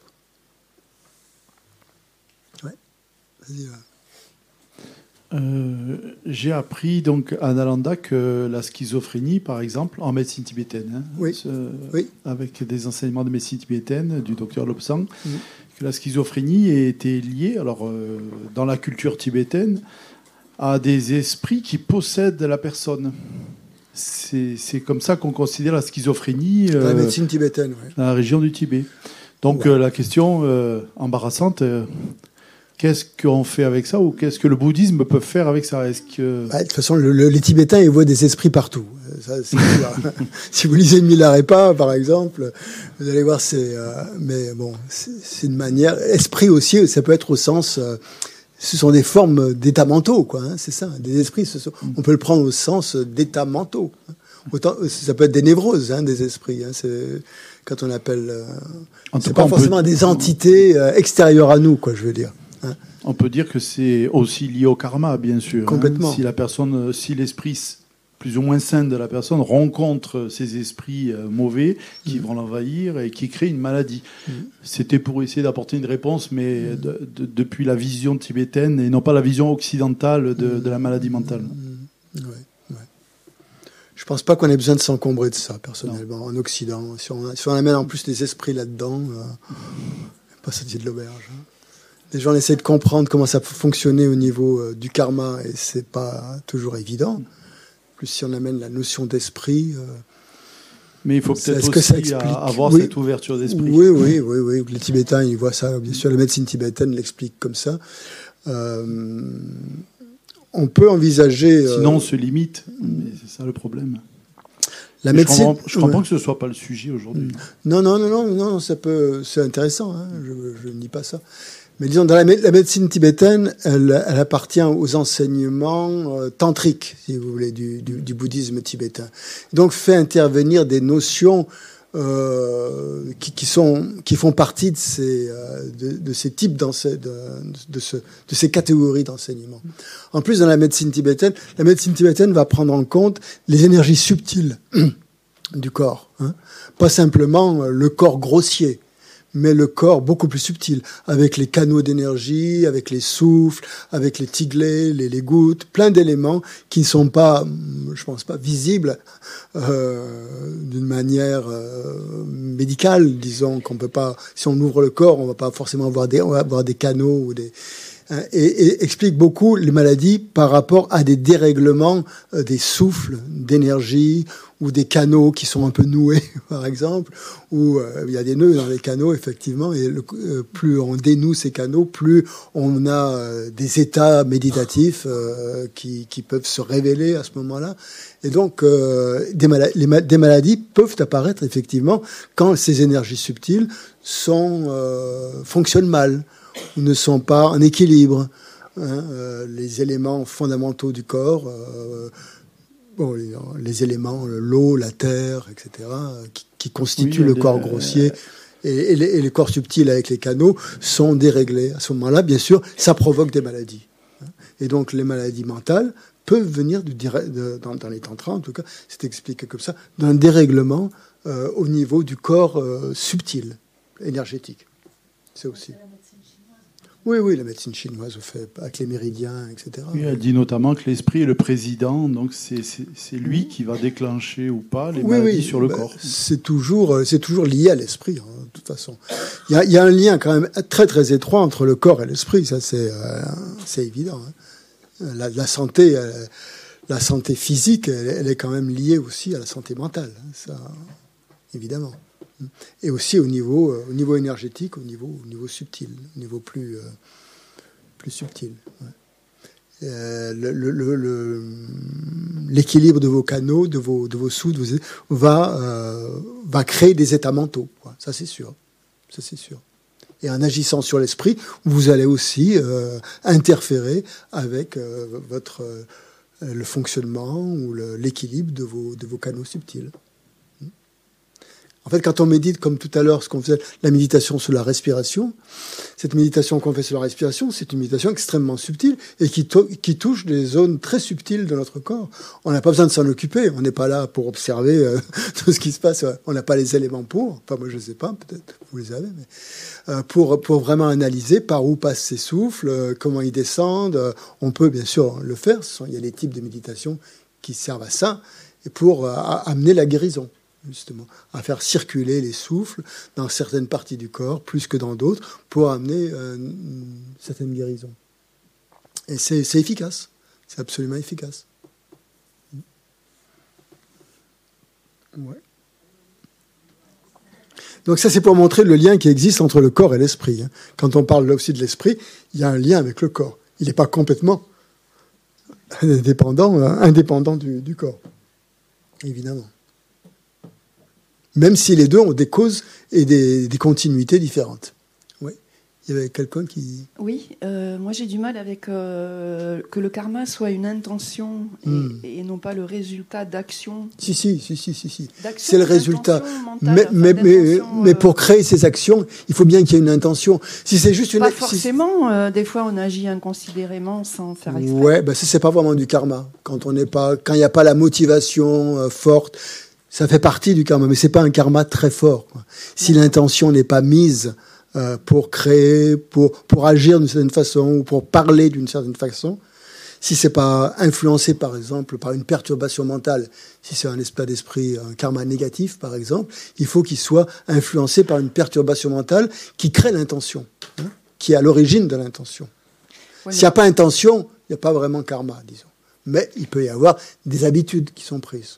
Et ouais, puis l'intention, ça vient bien de quelque part aussi. Enfin, il y a des causes, mais pareil. Bien sûr. D'où vient cette intention Et d'où viennent les causes de l'intention Des causes de l'intention, voilà, bien sûr. Mais le karma, c'est ça, oui. Ça n'a pas de fin. C'est ça. Donc en fait, il n'y a pas de karma. Enfin, il n'y a pas de. Il y a toujours une intention, même si on ne le veut pas, même si on est. Même si on pense qu'elle est indépendante de notre volonté actuelle. Ben oui, pas forcément. Il y a une cause... Toujours une intention. Quand vous... je sais pas, vous marchez dans la rue, vous marchez dans le jardin, vous écrasez un insecte, il n'y a pas l'intention d'écraser un insecte. Non, là non. Mais on pourrait dire que c'est un karma aussi. Vous avez tué un insecte, par exemple. Le karma, vous avez marché dessus. Il n'y a pas l'intention de le faire. Ouais. Mais le karma, par exemple, on se dit, oh là là... j'ai pas de chance, ça doit être mon karma. Quand on dit mais ça, c'est une expression qu'on utilise comme ça. C'est toujours négatif, en général, dans ce cas-là. Il peut y avoir le karma positif, heureusement. Karma, c'est pas forcément négatif, quand on dit karma. C'est le lien de cause à effet, comme ça. C'est le lien de causalité. C'est pas toujours négatif, ça peut être positif. Vous faites une bonne action, vous aurez un résultat positif. Vous aurez du bonheur. Voilà. Vous aurez du bonheur. Donc ça, c'est le résultat d'un karma positif, pas négatif. Mais on y reviendra là-dessus. Mais c'est aussi pour... parce que c'est lié à l'esprit, bien sûr. C'est l'esprit qui crée le karma. Avec le corps et la parole. Je voulais revenir à qu'est-ce qui parle oui, ici. D'accord. La cause de notre esprit actuel, c'est l'état précédent. L'actuel, oui, c'est l'état précédent. Et on peut remonter de cause en cause. C'est l'esprit précédent. Et on peut remonter de cause précédente à cause précédente. Ouais. Donc si je veux soigner mon esprit actuel, il s'agit de remonter dans les causes précédentes et de les résoudre actuellement. C'est difficile. Elles n'existent plus. C'est fini. Vous ne pouvez pas les retrouver. Mais alors comment on libère la tension actuelle avec des causes précédentes qui nous mettent en tension parce qu'on les a transportées jusque maintenant? Ouais. Ben, vous ne vous en occupez plus. Elle vous a amené jusque-là, d'accord. Mais vous ne pouvez pas agir sur ces causes-là, elles sont terminées. Elles ont produit leur effet, si vous voulez. Une fois que l'effet a été produit, la cause est terminée. Donc vous ne pouvez pas agir dessus. Vous pouvez agir que sur les faits et pas sur la cause. La cause, elle est terminée. Hein? D'accord? On est bien d'accord. Hein? Quand l'effet s'est produit, la cause n'est plus là. Quand il y a la fleur, il n'y a plus la graine. Et donc vous pouvez agir sur les faits. Donc à partir du moment où si vous agissez sur les faits, cet effet-là devient une cause.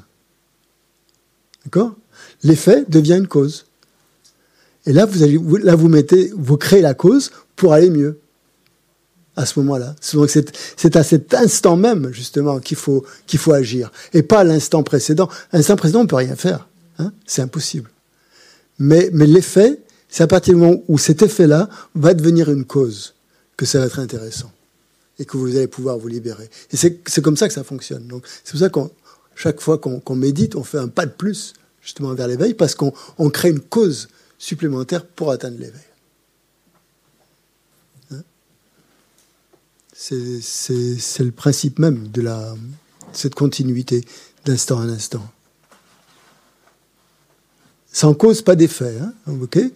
Et l'effet devient une cause. Donc vous allez me dire, ultimement, il n'y a ni cause ni effet. Bien sûr, ultimement. Hein? Puisque la cause devient l'effet, l'effet devient la cause. Ok. Alors, moi, il y a quelque chose qui me turlupine, c'est que j'entends plusieurs niveaux. Oui, c'est normal. Capable, en quelque sorte, du pire et du meilleur. Donc une première question, mais pourquoi se causer des souffrances, du coup ? Oui, je suis bien d'accord. Pourquoi on n'est pas dans cette intention bénéfique tout le temps, ouais. Voilà, les racines de la souffrance. Pourquoi ouais. Pourquoi on n'est pas dans cet état constamment? Eh bien, c'est la question, justement. Mais moi, je te la renvoie aussi. J'aimerais bien le savoir. Qu'on est un peu, dégénéré ou quelque chose comme ça. Peut-être pas, quand même. Non, pas trop. T'as pas l'air trop dégénéré. Hein. Pourquoi on n'est pas constamment dans le bonheur constant ? Constamment, tu veux dire ? Pourquoi on n'est pas dans un état... en tout cas, moi, ce que je mesure, c'est que j'ai plus d'aptitude à générer des souffrances qu'à plutôt causer les raisons de mon bonheur ou quoi que ce soit. Ouais. Et donc, cette tendance-là, j'ai du mal à la comprendre, que ce soit pour moi ou pour l'humanité. Quoi. Bon, cette tendance-là, le bouddhisme dit, ça vient des vies antérieures. Hein. On a cultivé ces tendances dans nos vies antérieures. On a cultivé. Ça a été notre souci principal, d'entretenir ces tendances-là. Et donc, maintenant, on change de comportement, on va dire. On a compris que c'était pas la bonne voie. On arrête. Et on essaie d'aller dans une voie. Mais on a la force de l'habitude a engendré tellement de choses dans notre esprit que ça fonctionne comme ça. Et on essaye de changer le courant, quoi, un petit peu. Et c'est pour ça que c'est difficile, hein. Donc, il y a plus, à notre niveau, je m'inclus tout à fait dans ce que tu dis aussi, parce que je le ressens aussi, dans notre niveau, il y a plus de tendances négatives encore que de tendances positives. Et il faut inverser la balance, quoi. Inverser, c'est ça. Et cultiver, toujours par la loi de cause à effet, donc mettre le maximum de causes positives pour avoir des effets positifs. D'accord ? Et tant que on n'aura pas inversé la balance, ça sera comme ça. Mais bon, c'est une bonne méthode aussi de voir que on a encore des tendances qui sont pas claires en nous et qu'il faut travailler, quoi. Qu'on a encore du travail à faire. Donc on peut pas espérer. C'est pas raisonnable, disons, d'espérer que comme ça, on va se réveiller un beau matin et puis on sera toujours toute la journée dans un état de béatitude où ça sera fini, on n'aura plus de souffrance, plus rien du tout. S'il n'y a pas les causes, si on n'a pas mis les causes pour ça. C'est pour ça que dans une méditation très simple, le simple fait de se réveiller le matin en se disant en formulant une toute petite prière, puisse ma journée être bénéfique aux autres aujourd'hui, je sais pas, puisse mes paroles amener du bien aux autres, puisse mes actes apporter du bien aux autres, quelque chose comme ça, ça met l'esprit dans une direction différente, tout de suite. Et ça donne à votre journée une impulsion différente qui va être qui est quelque chose de nouveau, en fait. Mais il faut bien commencer quelque part, il faut bien commencer à un moment donné, et qui va inverser la tendance, petit à petit, qui va amener à des états de bonheur de plus en plus durables. Le principe élémentaire du bouddhisme, un autre principe, il y en a plein de principes, c'est que les actions négatives amènent de la souffrance. Les actions positives amènent du bonheur. Ça, c'est la loi, premier principe du karma. Hein. On ne peut pas avoir des effets positifs si on a créé des causes négatives. Hein, et inversement. Hein. Donc, on ne peut pas espérer être heureux si on ne crée pas des causes de bonheur. Hein. C'est impossible. Donc, si on veut vraiment être heureux, il faut absolument créer ces causes de bonheur. Elles ne vont pas arriver. Le bonheur, qui est un état, qui est un effet, ne peut pas arriver sans que les causes aient été créées. C'est un peu la loi du karma. Et ça se situe dans l'esprit, ça. Le karma, c'est dans l'esprit. C'est dans notre esprit qu'il faut mettre cette graine, qu'il faut avoir cette pensée, qu'il faut avoir cette motivation, qu'il faut avoir cette intention positive qui va diriger notre esprit vers le bonheur. Une intention positive amène l'esprit vers le bonheur. Une intention négative amène l'esprit vers la souffrance. Donc, le bouddhisme dit, vous voulez être heureux ? C'est pas la peine de courir le monde et d'acheter ceci et cela, de dépenser votre argent. Hein. Si vous voulez être heureux, la vraie cause du bonheur, hein, elle est là. Elle est dans l'acte mental positif, dans l'intention mentale positive. Et après, tout va suivre. Vos paroles vont être agréables, vos gestes, vos actes vont être positifs, et ça s'entretient comme ça. Bon, je sais, ça fait très religieux de dire ça. Le bonheur, c'est la vertu et tout ça, ça vient des causes. Mais en fait, c'est la loi de causalité, c'est la loi de cause à effet, dont le fonctionnement, il est adapté, il est à tous les niveaux, hein, à tous les niveaux de fonctionnement, comme je vous le disais, aussi bien extérieur qu'intérieur. Et quand on a compris ça, eh ben, il y a une transformation qui se passe. Hein, quand on a bien compris... C'est pour ça que l'esprit est si important, parce que c'est lui qui va amener cette transformation. C'est par cette compréhension qu'on va arriver à se changer. C'est pas quelqu'un d'autre qui va nous transformer. Personne. On a pu le croire que c'est parce qu'en lisant plein de livres qu'on va être différent, en faisant telle ou telle activité qu'on va être différent, mais pas vraiment. Parce qu'on retombe très très vite dans les mêmes schémas mentaux. Quelle que soit l'activité. Oh, je vais apprendre à jouer du piano, comme ça je serai heureux, je jouerai des sonates toute la soirée. Ça serait... Mais non, ça ne marche pas comme ça. C'est votre esprit qui vous dit ça. Mais tôt ou tard, même si vous apprenez telle ou telle activité, votre esprit, il ne sera pas guéri forcément. Il n'aura pas trouvé le bonheur. Il aura simplement trouvé une activité de plus qui va, pour un temps, peut-être le rendre heureux, mais pas le rendre heureux de manière définitive. La seule possibilité de le rendre heureux de manière définitive, c'est d'en créer la cause.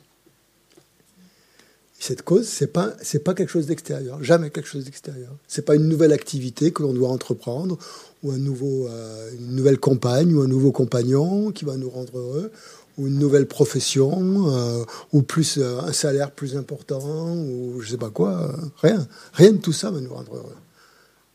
Rien, impossible. Mais ça, on le sait bien. Hein. On a tous fait l'expérience. Merci. Une autre question. Ouais. Je commence à comprendre les contours de mon esprit, du coup, personnel en quelque sorte, individuel. Mmh. Mais ce que j'entends aussi, c'est cette nature, cette vastitude, ce côté omniscient, espace ouais. clair, tout ça. Ouais. Et ça, j'ai l'impression que ça m'appartient moins. Et du coup, est-ce que... Ben c'est le contraire, ça t'appartient plus, dit le bouddhisme. Parce que c'est là tout le temps, ça. C'est là tout le temps. Et l'éveil, en quelque sorte, ou la libération, consiste en devenir de plus en plus conscient de ça. Hein, à le reconnaître de plus en plus. Donc, dans cette démarche-là que tu es en train de parler, c'est pas tellement un processus de création, de créer quelque chose, mais c'est de reconnaître ce qui est déjà là. Tu vois? Et dans cette perspective-là, il n'y a rien de nouveau à créer, il n'y a rien de vraiment à éliminer, mais simplement de reconnaître cette nature profonde. Après, ça, c'est difficile de le reconnaître constamment. Ça, je suis bien d'accord. Mais déjà de le savoir et de s'y relier un petit peu de temps en temps, comme dans les méditations comme ça, ça permet de le faire remonter un petit peu à la surface et d'en avoir un aperçu d'être plus conscient de tout ça. Parce que ça, c'est vraiment notre vérité primordiale. Tout le reste, nos états mentaux, tout ça, c'est que des trucs passagers qui sont comme des nuages dans le ciel qui ne font que passer, quoi, si tu veux. La vraie nature fondamentale, c'est cette nature pure, claire et lumineuse de l'esprit qui a toujours été là et qui sera toujours là. Et c'est ça qu'enseigne le bouddhisme. Seulement, pour y accéder, il y a plusieurs méthodes, il y a plusieurs voies, il y a des voies différentes. Et une des voies consiste justement à éliminer tout ce bagage, on pourrait dire, de pollution qu'on a mis au fil des vies, hein. Et personne d'autre que nous n'est responsable, hein, c'est pas personne. C'est nous qui l'avons créé par notre esprit. Et donc, c'est d'essayer de voir à travers ce voile obscurcissant, ouais, de percer pour arriver à la nature de l'esprit. Il y a une image que j'aime beaucoup, que dans un texte que j'ai traduit il y a quelques années, sur laquelle je suis tombé par hasard un peu, qui dit qu'en fait, la nature de l'esprit, ce dont on parle, c'est comme une lampe qui est lumineuse, qui est tout le temps éclairée en fait. Mais cette lampe, elle est entourée par un abat-jour très très opaque. Et l'abat-jour, en fait, il t'empêche complètement de voir la lumière. Tu as une vague impression qu'il y a une lumière quelque part, parce que tu vois une petite lueur. Mais il suffit que tu fasses un petit trou dans l'abat-jour, puis un autre petit trou, un autre petit trou, un autre petit trou, un autre petit trou. Et petit à petit, la lumière commence à se diffuser. Et à force de faire ces petits trous, il va y avoir un grand trou. Et là, tu auras vraiment accès à cette lumière. Donc, c'est un processus aussi. Un processus pour aller à cette clarté, à cette nature pure et lumineuse de l'esprit, qui est simple reconnaissance dans ce cadre-là. Moi, ça me parle, ce genre de choses. Enfin, ça dépend des gens. Oui, tu disais tout à l'heure qu'on peut travailler sur notre esprit pour arriver à atteindre, on va dire, la réalisation, atteindre ouais, un niveau de lucidité plus important. Ouais. Mais on vit dans cette notion de samsara, qui est le cercle infini des souffrances, si je me trompe. Le samsara, c'est notre esprit, hein. C'est pas quelque chose d'extérieur à nous, le samsara. Oui, je sais que quand on sortira du samsara par l'esprit, par justement l'élévation de l'esprit... C'est notre esprit qui sera libéré du samsara. Oui. C'est notre esprit qui ne sera plus un esprit samsarique. Hein, parce que c'est notre esprit qui crée le samsara. Il n'est pas créé par quelqu'un d'autre. Il n'est pas... Notre esprit, pour l'instant, tant qu'il y a cette notion d'attachement à l'ego, on va dire, hein, il y aura... le samsara se recrée constamment. Donc, tu veux dire qu'on se crée soi-même nos propres souffrances. Oui, oui, oui, bien sûr. C'est ça, le samsara. Le samsara, c'est la souffrance. Le samsara égale souffrance, constamment. C'est pas la nature, c'est la caractéristique de notre esprit actuel, d'un être ordinaire qui est soumis à l'influence du karma et des perturbations mentales, qui est victime, enfin victime, c'est peut-être pas le mot, mais qui est sous l'influence, c'est-à-dire qui n'est pas libéré du karma et des perturbations mentales. Et son esprit est comme ça. Donc c'est ça le samsara. Mais rien d'extérieur. Une personne réalisée peut vivre dans le même monde que vous, mais n'aura pas du tout la même appréhension de ce monde-là, ne verra pas du tout de la même manière. Ça sera le même monde extérieur. Mais l'un le vivra avec un esprit libéré, libre des perturbations mentales et du karma, et l'autre le vivra avec un esprit soumis aux perturbations mentales et au karma. C'est tout. C'est la seule différence. C'est ça le samsara. L'un sera dans le... Mais extérieurement, ça sera la même chose. Oui, je voyais ça plus comme une cause extérieure qu'on ne maîtrise pas et, oui, qu'on et qui nous apporte des souffrances dans la vie. Oui, même si on veut essayer d'élever notre esprit, on vivra quand même des souffrances. Ben, oui, tant que tu n'auras pas atteint la libération du samsara, tu seras dans la souffrance. C'est ce que le Bouddha a enseigné, oui, effectivement. Ouais. Mais c'est de ce samsara-là qu'il faut se libérer, c'est-à-dire de ces contraintes imposées par le karma et les perturbations mentales qu'il faut se libérer. C'est effectivement là. Je voulais qu'on fasse une pause, mais on n'aura pas le temps. Donc on va faire une méditation, si vous voulez bien. Il nous reste à peu près un quart d'heure. Donc détendez-vous un petit peu. On va faire une méditation sur la continuité de l'esprit, justement. Pour essayer de toucher cette vérité.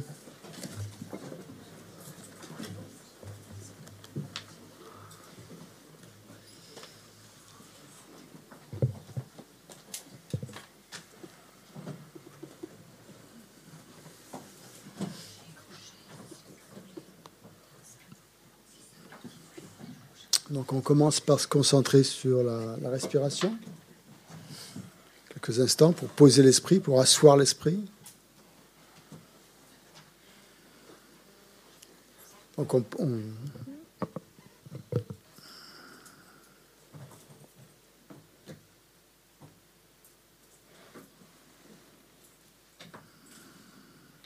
pouvez vous mettre sur un coussin, si c'est trop inconfortable sur un coussin, vous pouvez vous mettre sur une chaise, hein, si c'est...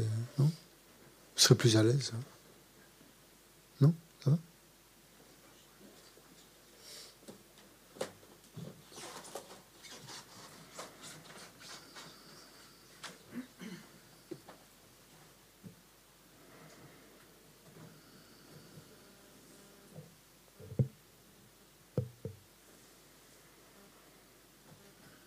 Donc posez votre esprit sur la respiration, sur le souffle. Pour cette méditation, je vous conseille de fermer les yeux.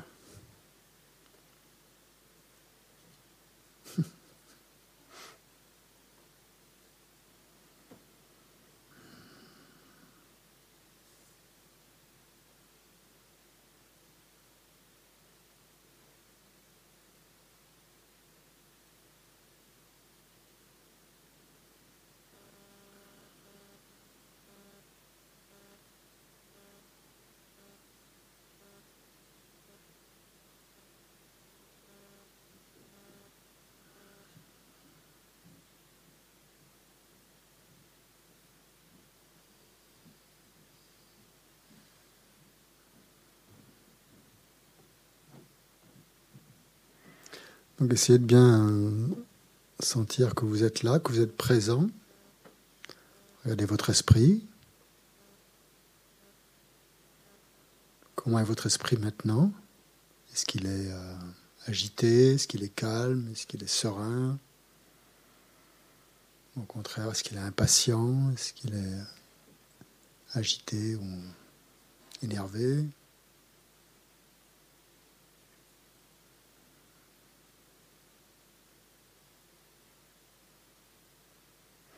On va essayer d'examiner donc la continuité de notre esprit en remontant dans le temps, à partir du moment présent. Et on va essayer d'aller aussi loin que possible dans notre mémoire. Donc cette mémoire est une preuve de la continuité de l'esprit. C'est ce qui nous permet justement de vérifier cette continuité.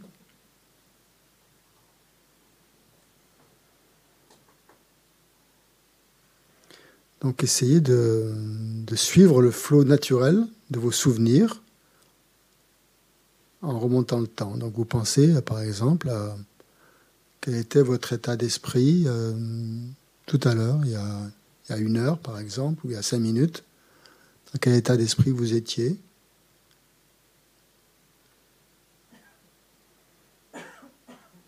Quel état d'esprit vous étiez pendant le repas, par exemple, ou ce matin, quand vous êtes venu ici ? Quand vous êtes entré dans cette pièce, dans ce temple, ce que vous avez vu, ce que vous avez entendu,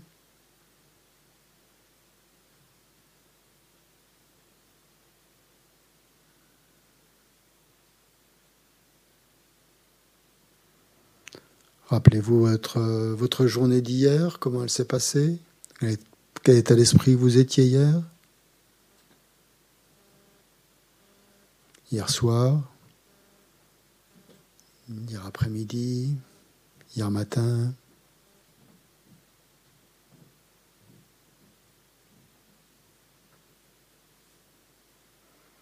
Etc., etc. Vous remontez comme ça dans le temps. Au début du mois, comment vous étiez quand vous avez, par exemple, recommencé à travailler, ou pendant les vacances. C'est de ressentir les liens qu'il y a entre ces différents états. Qu'est-ce qui les relie les uns aux autres ?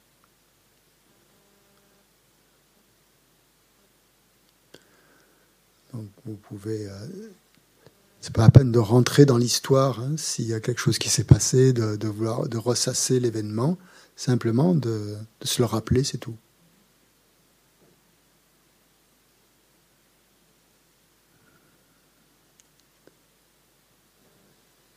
Et bien, surtout essayer de bien ressentir cet élément qui est toujours là, qu'est-ce qui fait le lien entre chaque instant, entre chaque état mental.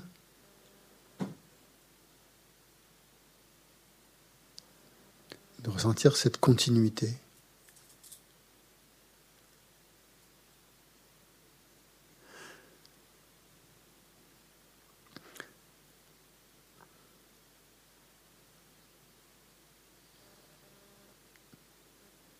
Donc il y a forcément des souvenirs plus marquants que d'autres qui vont apparaître en remontant le temps. Vous allez rencontrer des expériences tantôt joyeuses, tantôt douloureuses, peut-être. Donc vous pouvez vous autoriser à les reconnaître.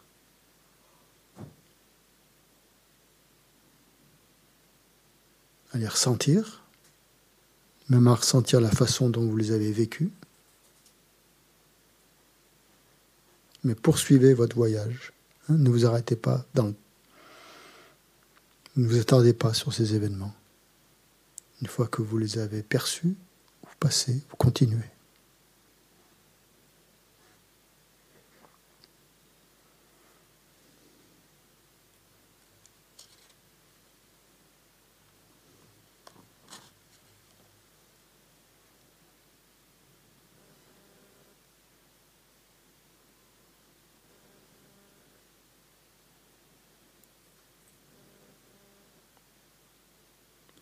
Essayez de bien suivre la linéarité. Ne sautez pas d'un événement à un autre comme ça, sans lien.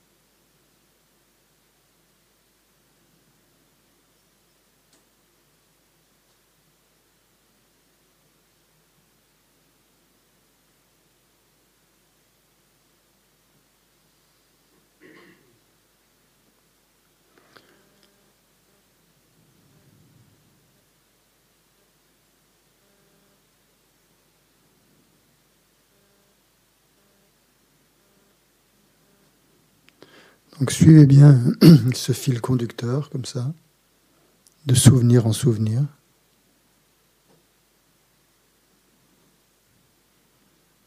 Sans vous attarder trop.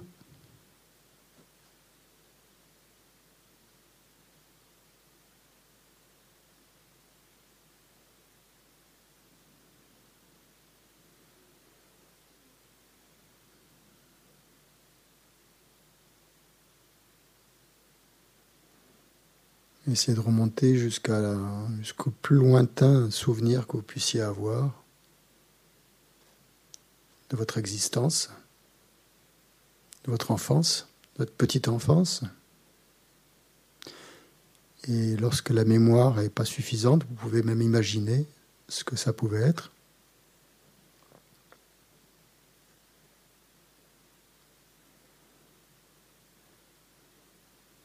Vous pouvez reconstruire ce à quoi ça a pu ressembler vos premiers jours.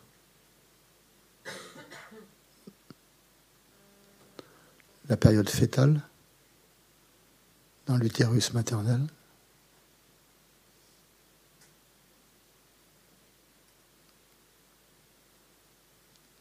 Et même le moment de votre conception.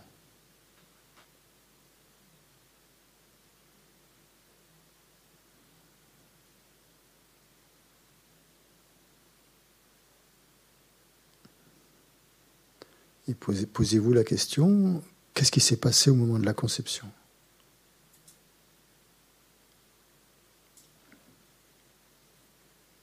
Le sperme du père et l'ovule de la mère se sont rencontrés, se sont unis, et ça a donné naissance à mon corps. Mais qu'en est-il de mon esprit ?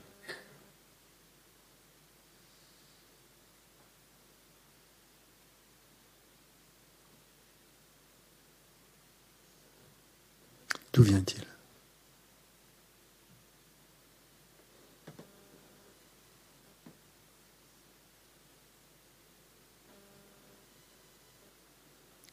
D'où est-ce qu'il peut provenir ?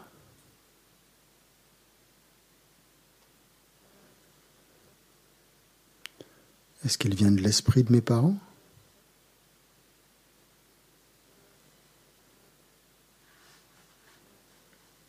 C'est impossible, puisqu'on ne peut pas recevoir une portion de l'esprit de quelqu'un d'autre.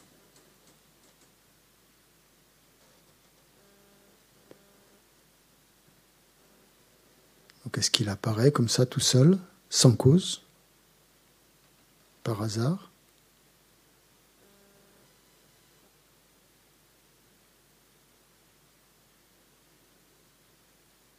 C'est impossible aussi, puisque l'esprit est un phénomène impermanent.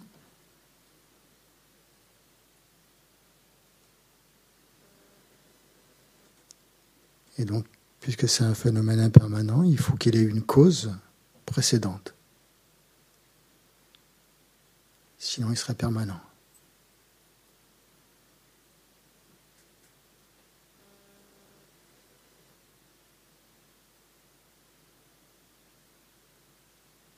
Donc la seule possibilité, c'est que l'esprit provient de sa propre continuité précédente, en accord avec la loi de cause à effet.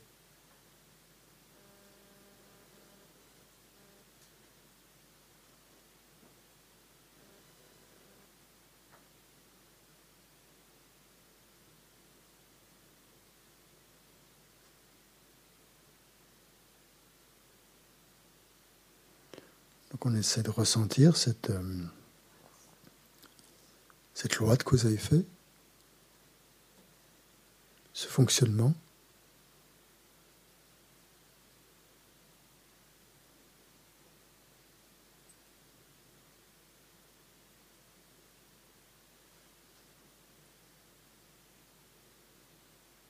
En ressentant que notre esprit n'a aucun commencement, n'a pas eu de commencement,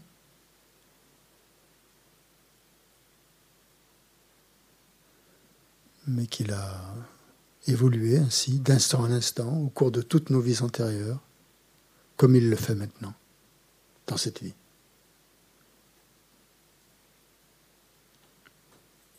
Et comme il le fera dans le futur, dans les jours qui vont suivre, dans les mois qui vont suivre, dans les années qui vont suivre, au moment de la mort et au moment de la prochaine naissance.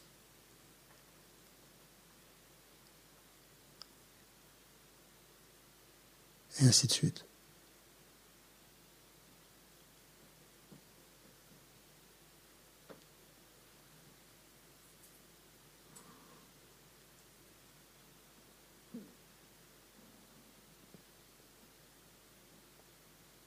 c'est de ressentir que ce qui passe de vie en vie, comme ça, c'est quelque chose de très, très, très, très subtil. Cette conscience lumineuse, très subtile, qui passe de vie en vie et qui transporte avec elle toutes les graines, toutes les semences de nos actions karmiques, dont les effets mûrissent, soit dans cette vie, soit dans les vies futures, soit dans des milliers de vies futures, tant qu'on ne se sera pas libéré, tant qu'on n'aura pas libéré notre esprit du samsara.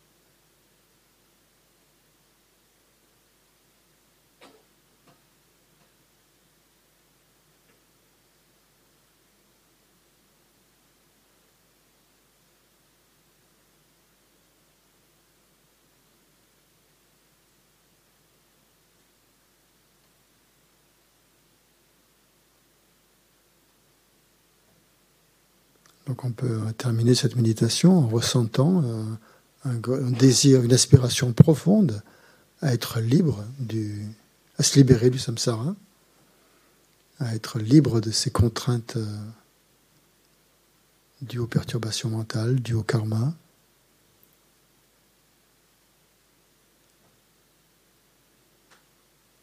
Dues aux actions négatives.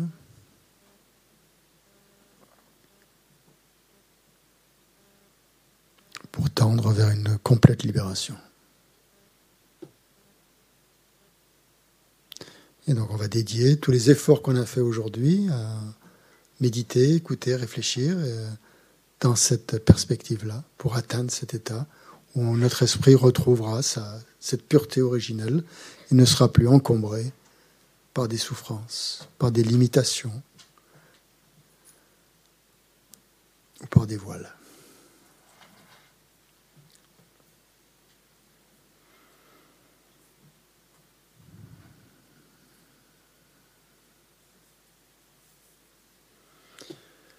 Donc on va arrêter là pour aujourd'hui.